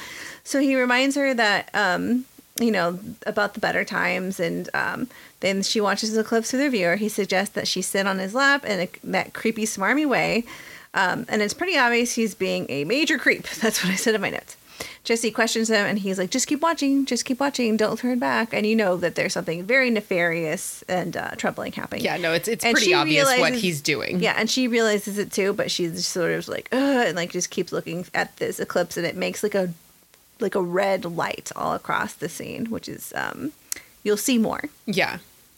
So then she wakes up and she's back in her predicament. She realizes she married her father, also a little bit of a Which you realization. hate to, you hate to find out. You're like, Yeah. oh no. Um, I mean, maybe not everybody. There's maybe there's probably women out there that married a man like their dad and and they're happy about it because their dad was a good guy. Mm-hmm. Yeah. This is not one of those this cases. is not one of those cases. Then she also realizes that she's sees a bloody footprint on the floor. She counts down, um, and then cause she's like, "I can't. I gotta get out of this. I gotta. I can't like be here right now." And she counts down, and she tells the other two people, "They're like, she's like, you know, you got, to you gotta go. I'm tired of listening to your your shit." And they're like, "Oh, don't do this, don't, Jessie. Don't check out." Like uh, rallying, Jessie says. yeah. Um, and then she counts down. She's like, "I'm gonna count down. You're gonna be gone." And then she's back in the past again with her dad. And Fell asleep. Yeah, after the eclipse, and they're in her room. He apologizes, he makes excuses, and he manipulates her into agreeing not to tell anyone and keep it a secret. ever By ever making ever. it her idea. Yeah, by making Yeah. it her idea. Yeah. Well, and, and like he says, like he he justifies it, but because like I mean, we didn't articulate what it was that he did, but like he like jerked off while she was sitting on his lap. That's kind of the and assumption. yeah. His what he says to her is that like he didn't actually do anything to her. yeah. Yeah. He like didn't that's touch his, her. his rationale Yeah. that it was like it, it's He's not like, it must have been the eclipse that got me all riled up. And you're like, what? that damn sun and moon. yeah Ugh, but then no. yeah like um you know he he plays on there's already tension in her relationship with her mom and he's like we got to tell your mom you got to tell your mom. And He's then like, she's "Yeah, like no no no. And he's like but it'll come out eventually and it's better if she hears it now. And she's like no no no it'll never come out. I'll never tell anyone. Like he's just so He makes her like adamant that she shouldn't tell. yeah. Yeah, totally, It's- fully manipulates it's her. horrible. Um, and then yeah, so she's saying, "I won't tell any of the secret." Then she wakes up again to the dog licking her foot, and it's trying to bite her. Dead Gerald says, "You know, you're gonna die here," and um, and that it was death in the corner, and that he's gonna be back. Then she tries to go. He said something about moonlight as well. Well, oh yeah because that character's called the Moonlight Man Yeah, the Moonlight Man. She's like, well, he's just made of moonlight. Made of moonlight, Made yeah. moonlight. Um, then she goes back to sleep, and then she's back with the eclipse. And as an adult, she sees her younger self. Her younger self reminds her that she, because she like approaches her in her bedroom, and she's Mm-hmm. like, you know, you have everything that you need. And she's like, "What do you? What are you talking about?" She's like, "You have everything you need to get out of this. like you have to remember to survive. You just later have to that remember." night Yes. So then um, she sees herself with her family, and um, she, like, a 12 year old is Mm-hmm. sitting at the table, and she, um, her mom was like, How, you know, what'd you do with your dad? And like, she How was like, watching the "How eclipse with it? your What-" dad? Yeah, and then she crushes the glass and like has glass all over her hand, like it's her milk glass and cuts her hand and um her dad cleans her up and he mentioned he's like oh man if it was any deeper we'd, have to sew your finger back on and he like scurries her off into the bathroom to like tell her this and clean up her hand um she breaks you know she has like she's kind of like ooh you know that's it, it was really weird he's like a caretaker too in this situation but he's not he's like just it, it just feels like he's just trying to cover his ass and yeah I don't know. Like she just seemed Don't really tell mommy I touched myself with you on my lap. I know, basically. um, What so a creep. yeah. So then she comes up with a plan to um, when she like realizes that she has everything she has. She needs she has her glass with her water. It's all her still her like unconscious, subconscious mind, like Putting it coming up with these ideas, figuring out how to get out of this situation. Yeah, and her and badass Jessie's like, think it out, think it out how you're gonna do this, and um, get out of this. So she comes up with a plan to break the glass, cut her hand, get out of the cl- cuffs, and leave. So then she proceeds to break the glass with one hand. She puts this glass shard into the wooden shelf above her, like kind of plunging it is it in, There's in a little really crack, good. and yeah, she wedges it in there so Um, it's sticking out. and then out. cuts in very deep to deglove her hand yeah. and get out of the cuff. Basically, like strips the flesh off Mm-hmm. Yeah, her hand which is- like a glove. insane. Oh my god, it was Yeah. so hard to watch. So then she Yeah, I manages. had never seen this movie. Yeah. Up until I found out I was going to be on this episode. Yeah. That was gnarly. It was hard to watch. Like, I, you want to close your eyes, you Yeah. want to turn away. I didn't. horrifying. But I did want to. yeah. yeah. So then she gets out of the cuffs. She puts the key in her mouth because she can't hold the other key with her hand because it's been degloved. Right. And she puts it in her mouth. She manages to get herself out, like unlock herself. She drinks deep from the faucet and she wra- wraps her wrist with a bunch of like maxi pads. And then she's like walking to the like chest of drawers with the keys on it, and then she The car keys? pass yeah, Yeah. passes out. Yeah. As you would Um, expect someone who just to- degloved their like hand. e- she was already dehydrated, she hasn't eaten, the and she stress hasn't level wa- or been on her feet or legs yeah, in she's like days. fully in shock. you forgot on her way out what happens. well, I'm not done yet. yeah, we haven't gotten there. Oh. Yeah. I thought you She passed out took the key. first. Did she? Yeah, she passes out. Then she wakes up. Oh, yeah. Okay. Then she wakes up to the dog trying to bite her. And is it dark now? Yes. Yes. Yeah. It's dark, dark again. Um, then she is able. She gets up. She gets the keys. She kind of presses the button to unlock the car. It goes beep beep. You can hear it outside. And then suddenly the stray starts growling at something down the hall from where her bedroom is. Like, "Urgh." you see his fur all raised up. Yeah. And he runs away again. Trust the dogs, people. he ran to the bathroom because Oh he yeah, couldn't yeah, right, right, right. Here Yeah. in the bathroom, he's like, nope. Um, so then she walks down You're the on your own, bitch. She has to walk down the hall to get out of there. Right. And yeah, I mean, I guess Also, tech- she realized what her husband looked like. Yeah, he looks gruesome, grotesque. His face is all eaten. It's it's awful. Um, but sh- she just walk. She's kind of like in a day. She's lost a lot of blood. She's like walks straight towards the Moonlight Man. She tells him, "You're only made of moonlight." She takes off her wedding ring, plops it in the bag, and walks out. Yeah, and then it's like she's pay, paying the ferryman, like troll paying her toll. dues. Because again, he doesn't he doesn't say anything. He doesn't. He's not actually threatening her in any way. He's just standing there. Yeah, Yeah. Mm-hmm. and she's still like, you know, she's delirious, doesn't know what's real, what's not real, Yeah, and y- 'cause she's, just cracked out of her mind. She's yeah. been cracked up for a while. So then she um gets in the car. She's driving. She's trying not to pass out. Suddenly, all everything is red from the eclipse from her childhood. She sees the moonlight man in the back seat, and it says, and it whispers in her ear, "Mouse." And then she pass has passed out fully and crashes her car into the tree. And then um, gets some neighbors out. They find her. Uh, she gets out of the car and she's like, "Ugh!" The path is right out. um, so sometime later, she's wearing a black glove on her injured hand. The head, she says, she kind of delivers a um, a monologue, or like at the end. Is she like journaling? Mm-hmm. Yeah. Um, well, she's writing a letter to herself, Okay. and she's To saying her younger self. to her younger self. Mm. She's like the headlines have faded, um, and she told people that she had amnesia. She didn't really like the law firm that Gerald worked for. He was really very high up, and they Yeah. Didn't want the details of what happened. Like Yeah. to so they um, kind of like covered it up and didn't dig too deep. Didn't really ask many questions. Um, and then she said everything's mostly back to normal except for the dreams of the Moonlight Man. And they also never found her wedding ring in the house. Um, and then her, she's like, you know, her, my, my dad put shackles of silence um, on her when she was 12. And then Gerald later did again. Um, and then she said six months later was when she saw the man who was in her home that night. And I forgot the name. I didn't write it down of the actual person who's not a Moonlight Man. I feel like it was a Frenchy person. name because this is set in New Orleans. Like she's Yeah. in New It Orleans. was like Jacques something. Yeah. Yeah. So yeah. Um, so he was doing ghoulish things. Um, and then Ghoulish. ghoulish things. That's like what we call grave robbing and necrophilia. grave robbing, Ghoulish necrophilia, antics. murdered his family. Yeah. Um, he was very, very crazy. Uh, yeah, awful. Uh, serial killer. So then she goes to see him at the, the arraignment. Um, the uh, reporters are like, he hasn't spoken a word to anyone, not even his public defender since he was arraigned. Yeah. And then she she walks in, and for the first time, he's standing there.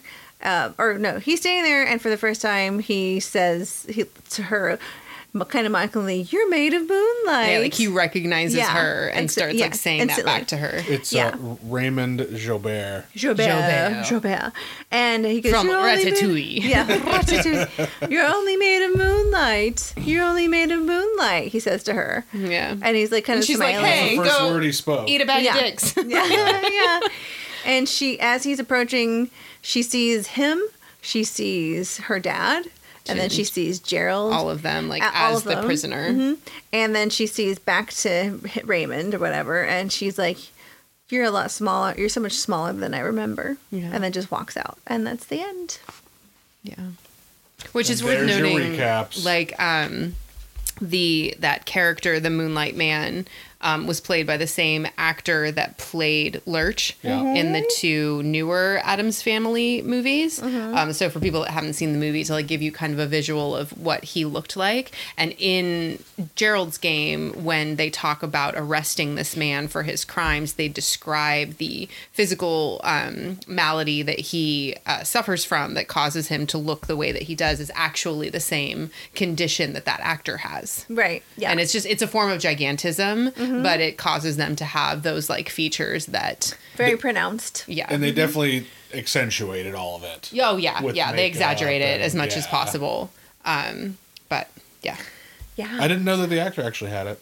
Yeah. There's a fun fact. yeah. Not really fun. No. Unfortunate fact. Not probably not fun for him, but he, it's Yeah. he's he's done something. He's made the best of it. Oh yeah. you would think. I mean, He's been. con- he's he made was some in, like, scratch. yeah, He's in Men in Black and uh, the Adam Yeah. Family, Yeah. and he's probably is keeping keeping uh yeah.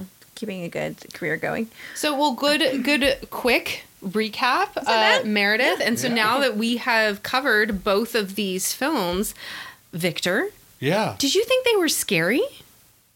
Well, I definitely thought Gerald's game. I, I think Gerald's game was more scary in the traditional sense. Mm-hmm.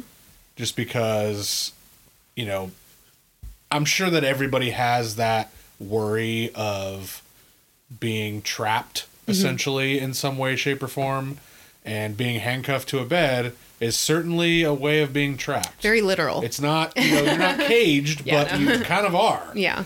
Um, so I, I think Gerald's game to me was scarier in the more traditional sense, whereas Misery, it it's definitely a horror movie, but I felt like it was more of like a psychological thriller almost. Okay. Yeah.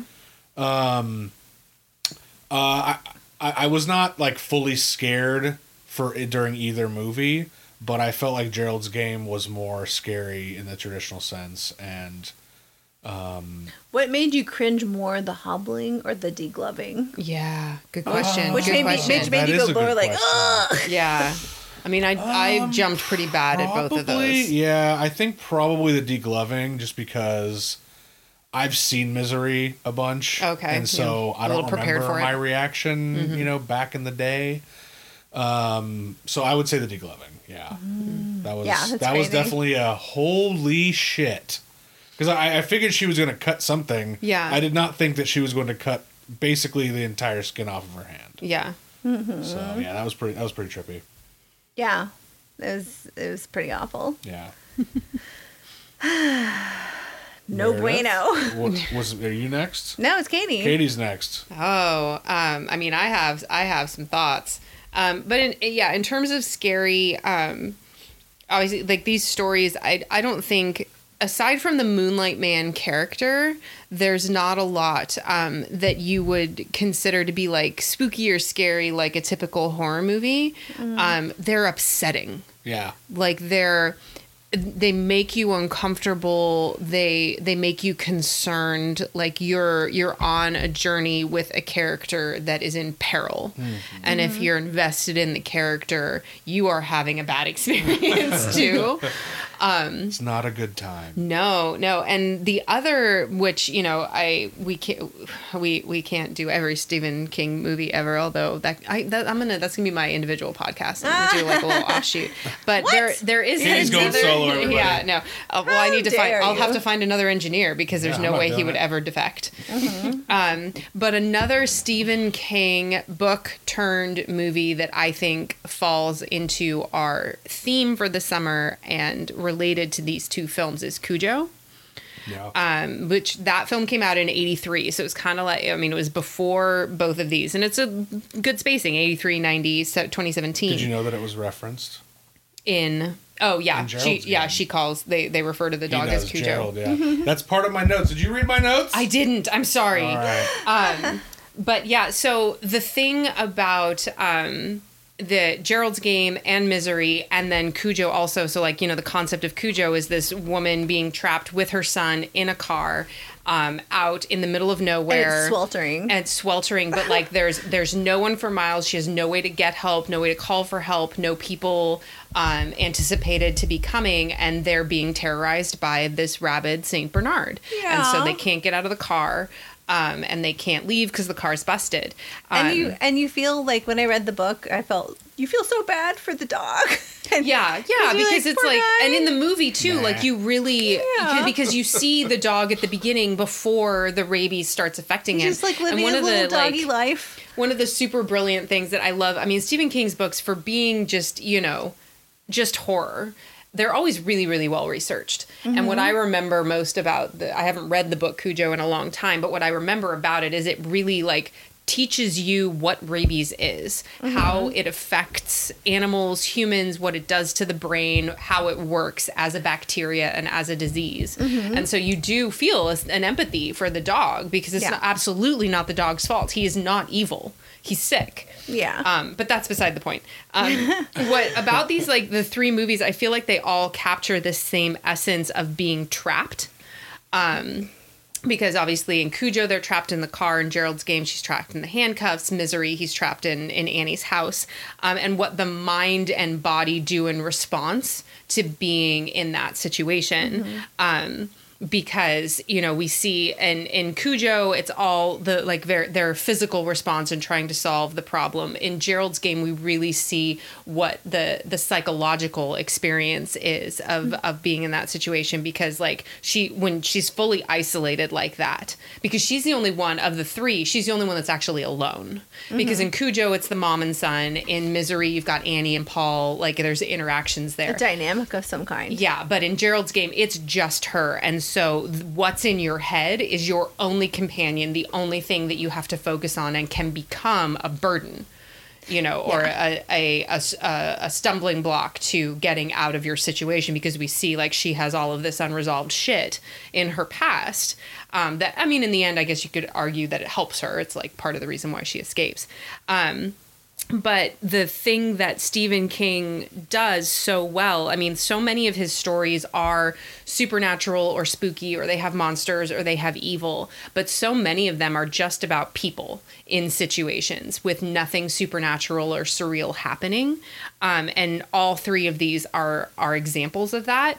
And it's because he's able to find the the fear in like legitimate human emotions that frighten us. So like in these it's like that helplessness, powerlessness, like your vulnerability, all of these things that come from being trapped in some random situation. And in all of these, like the reason they fall into this secluded setting is the reason that they they are trapped, that they can't escape, is because there's there's no one around to help them. They're alone. Um, they're physically isolated, and so whatever has captured them, they have to figure out how to deal get out of it on their own, and they all do in all three situations. Yeah. you know the the end of the story is how they overcome that that captivity Yeah. yeah. um but it's like that that idea of like what's scary and what's not scary and people would might look at these movies um, and think that they're not really scary because there are no ghosts and there's no demons and there's you know no serial killers. Um, but it's like really fundamentally frightening human experiences. Right. that like if you imagine yourself in that situation it's terrifying Yeah. and it shows the what people will do like the lengths that you'll go to to survive Mm-hmm. in these given situations um, you know like degloving your hand Yeah. or and in cujo you Cool. have the additional element of like she's her son is there like she's in mama bear mode it's not even about saving herself it's about Yeah. saving her son because what finally prompts her at the end to do her last ditch effort that gets them out is because he's having seizures because he's dehydrated He's so hot. Yeah. um, and so, like, all of these things, it's just plain old life. It's just human experience and human emotions. Yeah. And it doesn't the- need anything supernatural. Right. With the exception of um, misery, the other two situations can't be negotiated out of. Or even like you, you can't, can't, manipulate someone else. You can't Yeah. control, you have no control over the situation. Right. Yeah. So um, it's terrifying. Yeah. And then like you kind of think, oh, can I? Um, would I be, have what it takes? Mm-hmm. Maybe not. What would I do in that situation? Yeah. Yeah. So But I mean, so Meredith, do you think that they Well, are you scary? didn't really you didn't really answer. Yeah, I did. I mean, but were they scary? I mean, it, it depends on your buy-in to the the human experience. Because if you're looking for ghosts and demons and jump scares and spooky settings and all of that crap, then no, you're not going to think that these are scary movies. Um, but if you recognize the the reality of the human experience that he's portraying and you buy into it, like yeah, you would be if you imagine yourself in that situation. So were you scared? Did you buy Mm. in? I so here's the thing. Moonlight Man is the only thing that would have potentially scared me because he's the only thing that is borderline supernatural. Um, but I had already read the book when I saw the movie, and so I knew that he wasn't actually supernatural. I knew that he was a real man that was there in the house with her.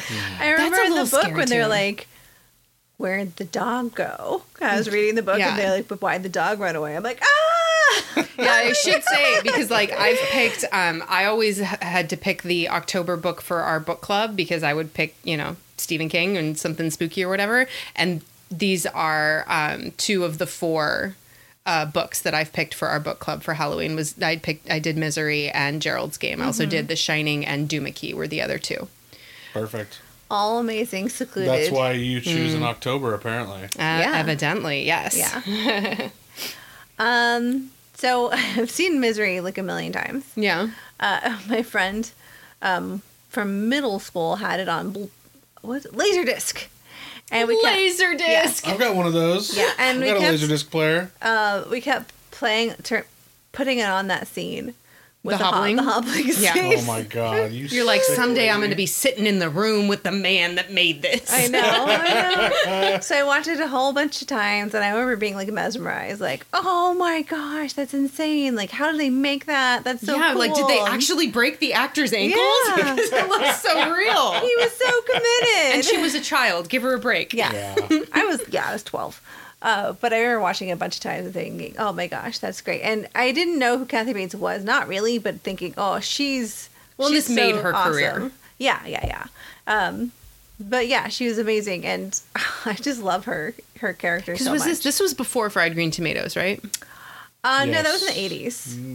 Oh wait, no, no, no, no! I think I just know that those were like the two 92? standout performances of hers In my notes, that a star. Did it come out in I'm 92? sorry, this made Kathy Bates a star. a star that was not a stage performer.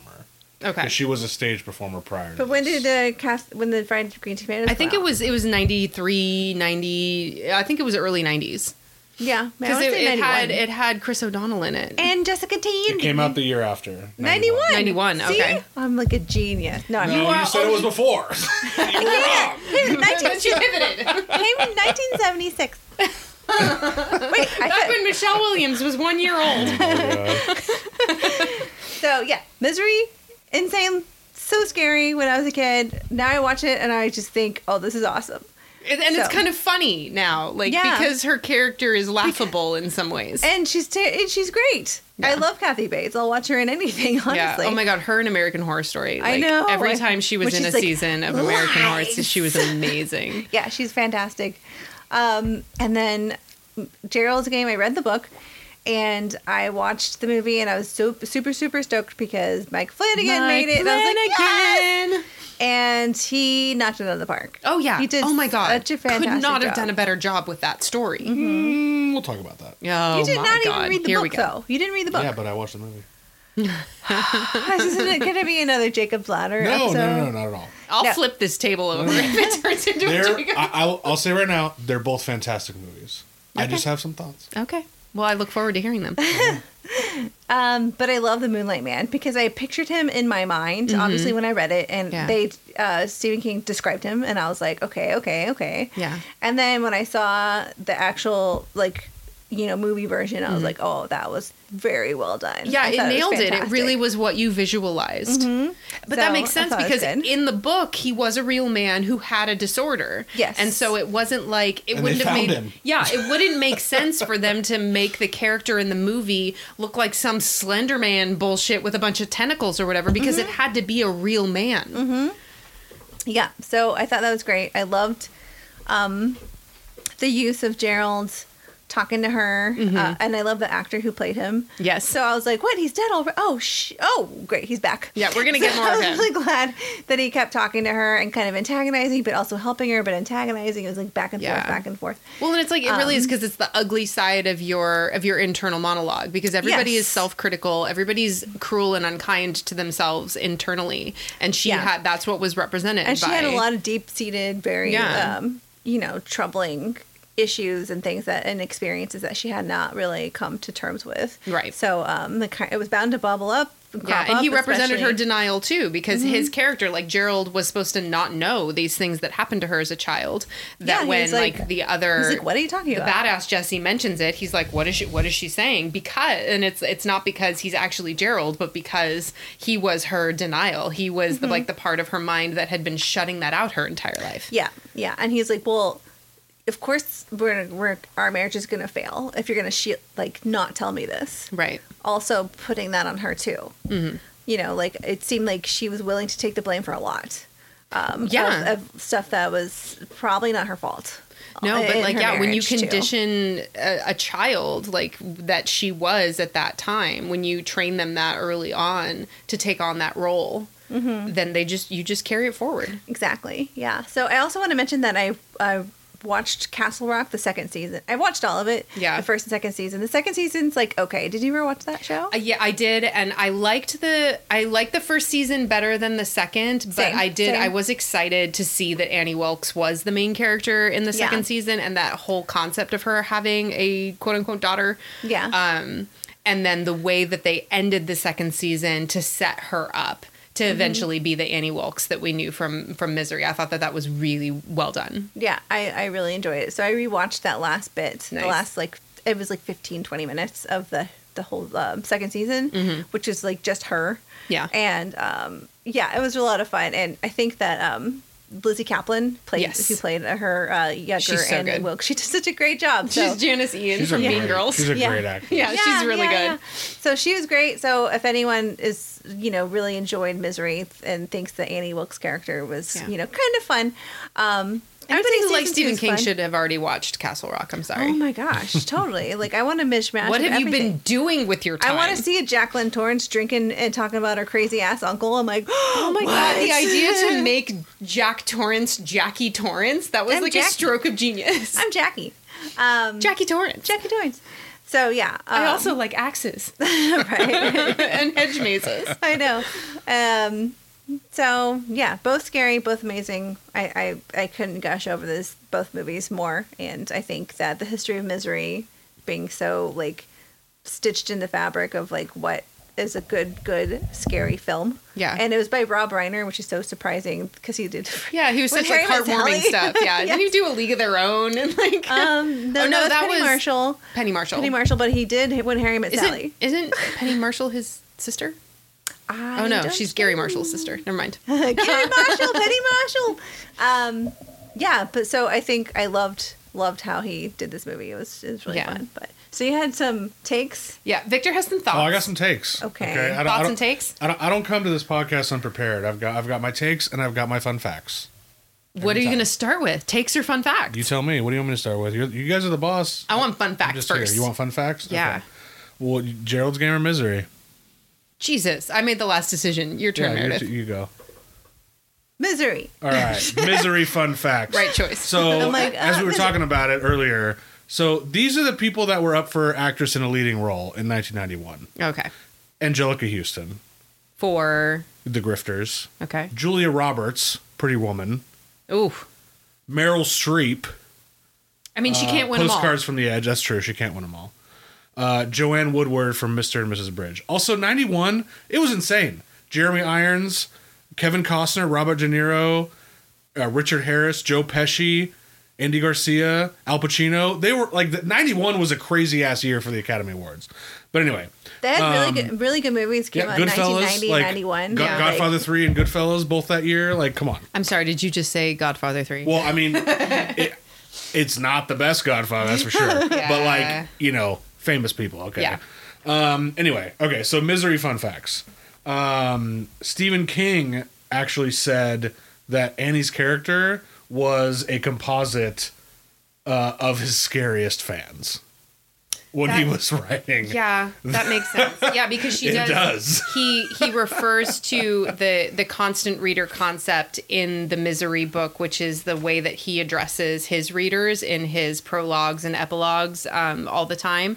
Um, and that's the thing with like the Annie character; she is very different in the book than Kathy Bates' presentation. Like she's she's cruel Yeah. in the book. Like in the movie, she snaps and she loses control, but that's different but there's from like a like, facade. yeah. But in like the one of the parts that I reread in the book was that like like I was saying how she would withhold the drugs sometimes. Mm-hmm. Like she the part where she snapped and she was spilling the soup in the book she like throws the soup across the room and breaks the bowl. Mm-hmm. And then when the next time his medication is due she comes in and she's like well i need to clean this up first because this mess is your fault. You did this not me. And she spends an hour cleaning up the soup in the corner of the room before she'll give him his pain meds. And he's just like dying and weeping and trying not to scream in the bed because he's in so much mm-hmm. pain. And so it's like that kathy bates her her wor- her version of Annie worked so so well in the film, but it wasn't. I don't think it was as fucked up as the Annie Wilkes in the, in the book. Yeah. Yeah. And he also mentioned it was also a representation of his addiction too, as well. Like he came out late, um, a few decades after he wrote the book. He was like that was kind of a represent. He didn't want to like Yeah. come out with it when he published, but he's like that was. It was like what Paul's experience um, or Annie's character? Stephen King's own experience. Yeah, I know, with but addiction, like right? Paul, uh, Um, Paul's Annie. experience. Annie Okay, because was- it's like Paul being addicted to the novel in the story could have been. Yes, a but like Annie representation too. was his uh, like um like keeping him hobbled or like keeping him from like getting out. Oh, Like she and was the addiction. yes. Mm-hmm. So like keeping him from like symbolism. yeah, like no like isolated away from friends and family. Yeah. you know hobbling, keep halting him every step of the way to get help from himself or like you know any you know um, help um, to deal with these demons he was dealing with. So I thought that was That's interesting. amazing. I was like, oh, you freaking genius. You're such a genius. So speaking of Anjelica Huston, she was originally chosen to play Annie, okay. but due to the scheduling conflicts, probably from her nomination for the Grifters, right. there was a schedule there was a scheduling conflict, and so she ended up not playing it. I could see that. Um, Like, she's a great actress. I don't think she looks like anyone pictured Annie looking. Right. Like, Annie was supposed to be like a sturdy country farm girl. Yeah. And And that's Angel- that's not Anjelica No, Huston at yeah. all. no, that's Kathy Bates. Um, For real. Well, Anjelica it's Huston funny. could not fireman carry anyone anywhere. yeah. So it's funny because th- they originally thought Anjelica Huston, but when the scheduling conflicts came up, um, Kathy Bates was their next choice. Okay. Like they didn't even do Screen tests or. like like they were like we want Kathy Bates. Yeah. And then eventually other people were considered: Bette Midler, Jessica Lange, Barbra Streisand, Roseanne Barr, Rosie O'Donnell, Vicki Lawrence, and Mary Tyler Moore were all under consideration. Mary. Tyler Moore? Yeah. What the fuck? Who would have thunk? Not me. No, I mean, there's Not definitely me. a handful on that list that I'm like, okay, I could see them playing Annie, but Yeah. I, no, not Mary Tyler. Yeah, no, no, I agree. Nope. Um, and then um, James Caan took the role after Jack Nicholson declined it. Um, And ironically, Caan decline the role in One Flew Over the Cuckoo's Nest, which won Jack Nicholson his Oscar. How Or funny. one of his Oscars? yeah. Yeah, one of Yeah. Um, his Oscars. Jack Nicholson said he didn't want to do it because he'd already been in uh, The Shining. Yeah. Oh, didn't want Too to much do Stephen King. Misery. Yeah. Okay, because I was like, One Flew Over the Cuckoo's Nest was before The Shining. Yeah, yeah, yeah. So those are my misery fun facts. So fun. I know. Oh my god. I- Aren't you guys? Okay. Don't you guys love having me here? You know what I'm excited for is your What? Gerald's Game fun facts. I got a few of those too. Um, so it was a super low budget movie. yeah, I mean, you was wouldn't need to spend a lot of mostly money. shot in a single location, Shocking. which actually gave them the opportunity to shoot the movie canonically. Really? Most movies, I don't know, Out of sequence, yeah. I, I mean, your listeners are probably very intelligent. Are they cinephiles? They may be cinephiles, I would imagine so, but most movies are not shot in order.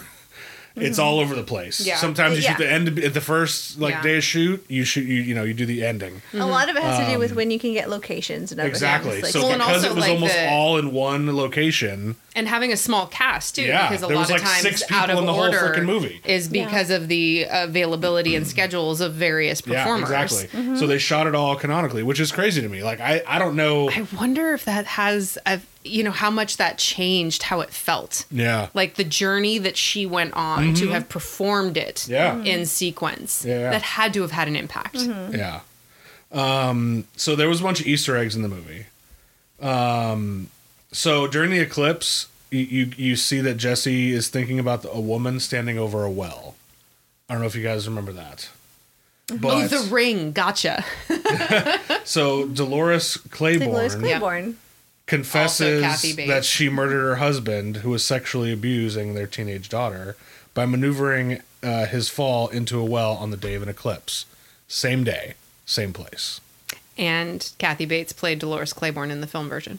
Look Mm-hmm. at that. It all comes together. It goes all the way Stephen to King. fucking top. And then you already said this, but Gerald calls the dog Cujo, Mm-hmm. which obviously Stephen King. Um, and then I don't know if you guys know this, but Dark Tower is referenced in the movie. Really? Yeah. So the imaginary Gerald is taunting Jessie, saying, um, "Everything dies.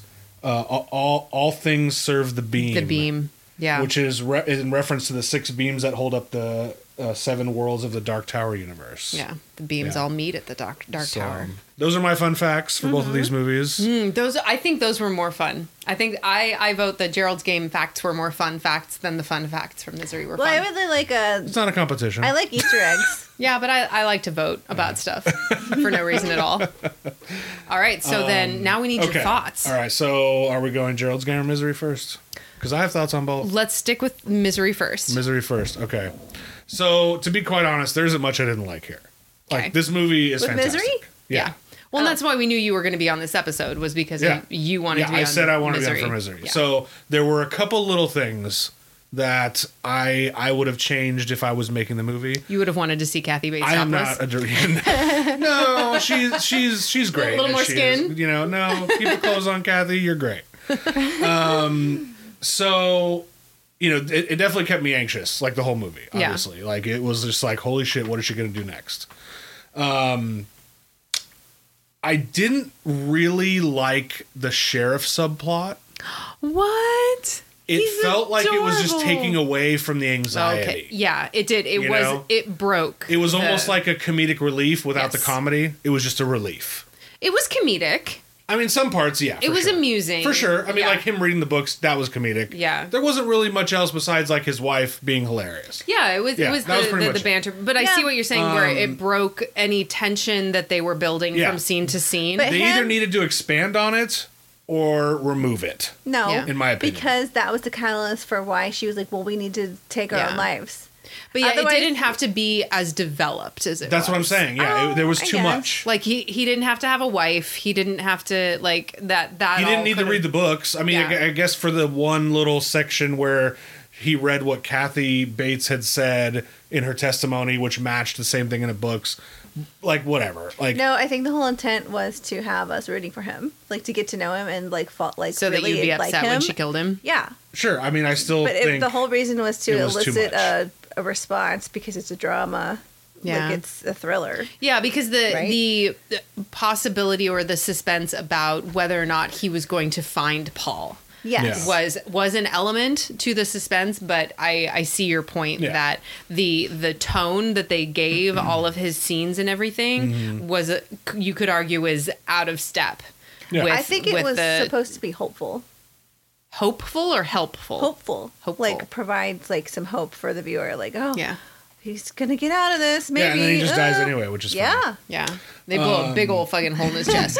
and he goes, oh, so an- another thing which you actually mentioned, um, I think, yeah, you did the recap well, during your recap, was I I didn't necessarily like those close-ups of her face. Okay. So I think it would have been better if it was just a little bit zoomed out Mm-hmm. and you saw you still were able to see it very clearly her kind of going nuts, but you also saw Mm-hmm. His James Caan's yeah. reaction to her craziness Yeah. because I don't know. I, I just think that because it's basically like she was holding a camera and staring into it Yeah. and doing these things. Well, yeah, and then you also don't see anything else that she's doing physically. She doesn't have Exactly. the opportunity to gesture or do Right. anything with her body language. And I'm Italian. I it. gesture a lot. Right. You're like, how do I You know, know? she's even talking Yeah, if I can't is see she? her hands? She's not talking because you can't see. Um, yeah, so like those, I, I think I would have done it a little differently. Um, I, I am not a director or Mm. cinematographer by any means, so obviously I'm I'm an ignorant uh, person in that in that regard. But We'll, I, we'll think- forgive that. Yeah, I, I wanted to see his reactions. That's that's all I'm saying. Yeah. Um, They were a little bland, I have to say. Like James Caan, I mean, I think he's a, a fantastic actor. Um, I love him, and I think he did an excellent job in this movie. But I don't feel like you really saw a lot of his his reaction to her behavior. Right, that's what I'm saying. And it wasn't because they weren't cutting to him. It's when they cut to him, it was just kind of like James Caan's face. Yeah, Being He a James like, Caan face. yeah. yeah, he was just like, Meh. but, but you know, the, as far as the things that I really liked, like two words, Kathy Bates. Like obviously, Yeah. she was just fantastic. Um, she she definitely made the movie what it is, in my opinion. Uh, I even put here James Caan did a decent job, but he was overshadowed completely by Kathy Bates, and that's not a bad thing. You know, she was so good that who are you going to put opposite her that's going to do like even come close? Jack Nicholson Jack have been a good Nicholson, yeah, but you know he was already he was already. But they there. would have been competing, Uh, yeah, exactly, like exactly. vying for who Um, was the most. so. I think it was wild. a great casting on both sides because you know that made her her her star shine brighter. Um, so I guess I didn't put in here about how she was originally in uh, on doing stage work, Mm-hmm. but then this was like her big break in movies. Yeah. So anyway, Oh, so I have a. Did I tell you the fun fact about Misery regarding James Caan? That he came to work one day super hungover, and um, they had to like scrap all the scenes they did that day because he was like all fucked up, like hungover. I would have I would have thought that him being hungover would be like method acting, would've like actually Right. help with some of those Yeah, scenes. and said Rob Reiner just told him like, oh, there was something that happened at the film, like the develop, film developed is all messed up, uh, so we couldn't use it. but then he found out the real reason is oh, you were hungover, so he felt so bad he like paid for the the crew, Aw. like all the like the money lost for that day that he was all hungover. So, That was a classy move, James. but I was like, that probably would have been helpful. Like you're like, uh, Yeah, like you good." physically feel like shit. Oh Like my his God. character literally physically feels like shit for the entirety of the movie. Yeah. Definitely. So also on, on that vein, one of the other ones that I read about that I didn't put in here was that Kathy Bates and James Caan didn't really get along, Mm. and they told Kathy Bates or uh, James Caan to use that energy Yeah, he's not fuel supposed his to fire like her. for hating Kathy Bates's Yeah. character. Yeah. Yeah. they didn't get along very well at all during the making of the movie. because he was like, I, I don't know if they do ended the- up eventual friends or whatever. I mean, I think he died. I think already. very, Didn't very? James Caan? Didn't yeah, very he's dead. recently in the past like year or two. Yeah, he's he's dead. Oh, Um, I gotta start I grieving. hope they were friends at the end. yeah. Yeah, I'm sure I- she came yeah. to his funeral and s- spit in his Spit in grave. his grave, yeah, threw a typewriter in it. How do you like it? Um, no, I heard also that, or I read that it was like his way of acting was like showing up and like very, me- you know, method acting, and she was more like from the theater, like, like I want to rehearse and rehearse and rehearse. Yeah. and he wasn't. He never like, did, He yeah. wasn't about it. Yeah. So they just had very different ways of thinking. See, and I wouldn't even necessarily think that I would call him a method actor because, like, he's one of those actors that, and this is not a criticism, but there are a lot of them out there where it's like they play the same character in every movie they've ever made. Typecast. Yeah, and it's That- like, there's a reason and it doesn't matter. exists. And like I say that the example I always use is Harrison Ford. Yeah. He has ah. never played any character other than Harrison Ford in any movie he's ever made, and nobody cares because we fucking love him. Yeah. Yeah. Han Solo, Jack Ryan, Indiana an Jones, angel. President of the United States. It doesn't matter. He's still him, and we don't care because we're there for it. And I feel like James Caan is is kind of. I mean, it's like that. that You've got like Johnny Depp at the other end of the spectrum, Yeah. right? But James Caan is like. He's he's sunny. He's he is that like I love him in Mickey Blue Eyes mm-hmm. Yeah. with with Hugh Grant. He's he can be funny, he can be serious, but he's always James Caan, no matter what character he's playing. Mm. yeah. And you couldn't say that about Kathy Bates. Like her characters vary dramatically from role to role. Like she really has a lot of different faces that she's put in different films. Definitely, But yeah. anytime you've got James Caan, you know what you're getting. Yeah. Nothing mm. surprising. Yeah. Yeah. Um, so for Gerald's game, there was only there, there was a pretty main issue I had with the movie in general, and that is that apparently M- Meredith told me later that in the in the book the bed was very sturdy. Uh-huh. In the movie, it did not look very sturdy at the top. Okay. If you there was one scene where she's reaching with her feet for the phone, right? Okay. That was further away than the bedpost. Okay. The top of the bedpost was fairly thin. But there was like a an ornamental Even knob. right in front of that knob was thin.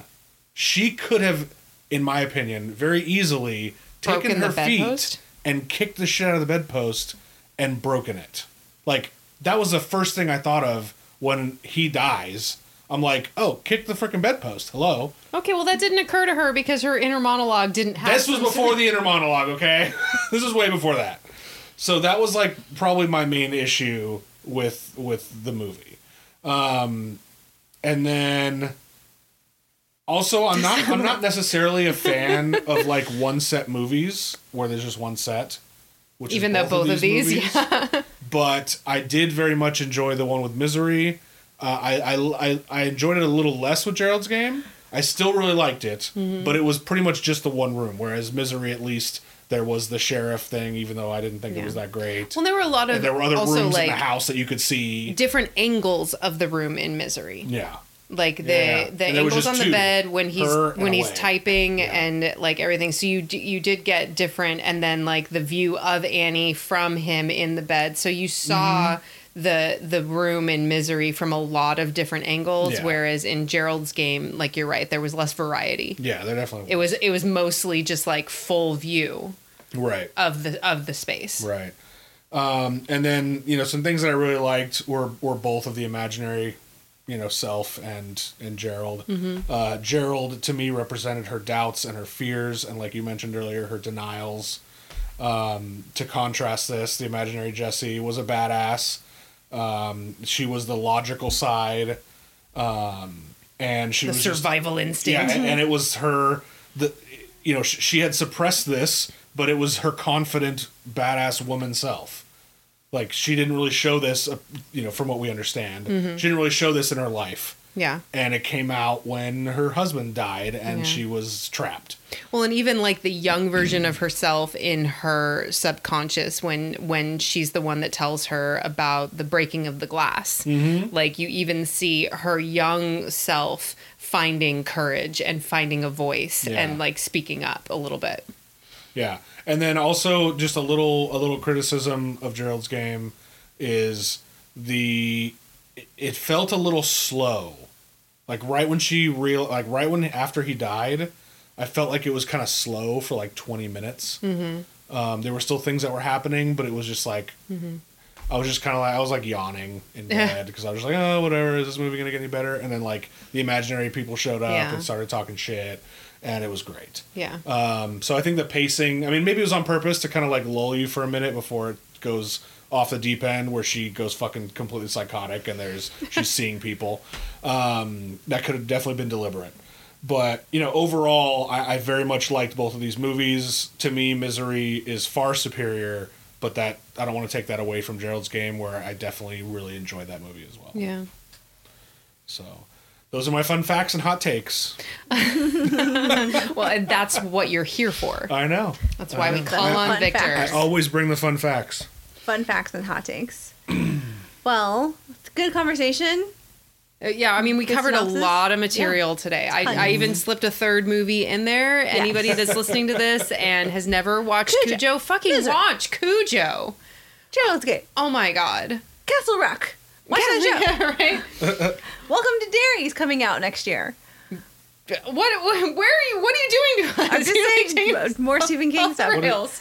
What what is that? Well, it's the pre Pre pre Pennywise, right? Pennywise. It's Yeah. It It was like Maine. the forty or however many years before we did it the other time, or what? I'm not sure, but I'm gonna watch it. She's gonna watch the I mean, shit I, out I'm of it. down. I mean, obviously, I live with you. If you're gonna watch it, I'm gonna watch it. Yeah. Or he's gonna watch you watch it. Yeah. Well, one of the two. Um, so Parent Corner, I mean, not really Gerald's game. I don't know. Like my Charlotte. well, and that's the thing. Like, walk you don't you don't, don't- see any sex acts. You see the obviously the fa- father daughter element is highly problematic. Yeah. Um. So for a younger kid, I mean, you don't want to put that concept in their Yeah. in their mind. I would say no. But it could open a dialogue about safe adults.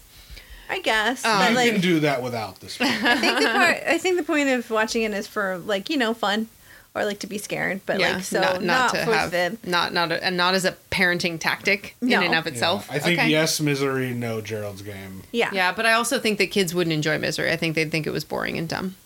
Yeah, maybe. Unless That's you 'cause like kids watch suck. this woman be I mean- crazy. Yeah, yeah. I'm kidding. Kids don't suck. Most of the time.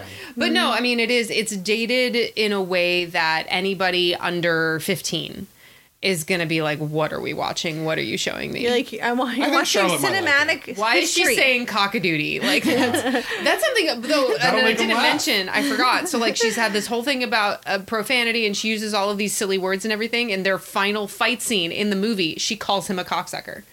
Yeah, co- yeah. does. So that's, That's right. yeah, that's how you know that she's like flipped a switch. That she actually uses She's profanity full I herself. didn't on. think of that. dragon lady Yeah. kill mode. Yeah, she is. Um, yeah, yeah, I, I misery, mean, yes. Joe's and gonna know. Cujo Yeah. actually is a little problematic too in that like you know she's having an extramarital affair and there's I mean yeah like sex ish scenes um in that so of the th- I mean I wouldn't yeah I probably wouldn't say like show any of these to your kids for various reasons like Oh, there there's you go. yeah there's other other avenues you can go down with your Mm-hmm. child horror exposure Yeah. I, yeah. I, I actually think that Misery would be fine. It, they- they might not like it, but I don't think it's like. No, it's not problematic. I don't I, just don't think. I don't think that they would uh, appreciate it. And then you're in that situation where you're that angry, bitter adult who's like, "Your generation, blah blah blah blah blah," and you're on some you rant. don't understand the concept And the of a eye slow rolling, burn. they just roll their eyes right out of their head. Could be. Yeah. Could Yeah. be. So for next time, we are doing. I don't even remember what we decided. a decided. twofer. on- Another again. twofer. Yes. Well, we're gonna do a very short Yeah, recap. I think it's not going to be another two-hour no, no, no, episode. no, no. So we're gonna do the Descent from 2005, and the remake of The Hills Have Eyes, which came out in 2006, which I both top tier, great, great movies. I'm excited. Yeah. So So watch him. Mm-hmm. watch them and enjoy we'll talk them. about. Well, also to note, um, there was an email that came in. That's right. We got another listener email. yes. Thank you, Derwin Williams Jr. Wherever you Um, are. Meredith thinks that that's a fake name. You can you can confirm um, that suggested 30 Days of Night for the summer seclusion. Uh, Yeah. What's You should called? know Yeah. that Victor has already strongly suggested that film on multiple occasions in the past as a a, a, fa- a vampire favorite. He's like vampire. yes, I love I love that movie. I love that movie too. I wasn't gonna say that, Derwin. I didn't want to steal your thunder, but I- it's but definitely gonna happen, and I'm gonna be on it whether they like it or not. on the Bram Stoker's episode, I think we talked about it because we talked about other vampire examples, and I think we mentioned Oh, 30 right. Days did, of Night. You Yeah. on that about it. episode. and she we was talked just like, about the whatever. beauty, the beauty of vampires and how they're like. well, yeah, the different way that they're portrayed, and how in 30 Days of Night they're portrayed very Feral. differently than like Twilight. scary. Yes. With insane vocals. I love it. Yeah. Um, so thank you, Derwin, for the email. We're Uh, gonna do Backing it. him up. not only am I the engineer, but I'm also the email caretaker. Yep. We're doing it though. uh, 30 days send, night. send in more Thirty Days a emails. Yeah, You I can think that, suggest that's stuff. bumped up pretty high on our summer list. Yeah, it, so it good might, job. might even be the episode after next. We'll see. So anyway, Yeah, thanks for thanks having me, ladies. joining us. It was Thanks good for to coming, have you Victor. again. Hey,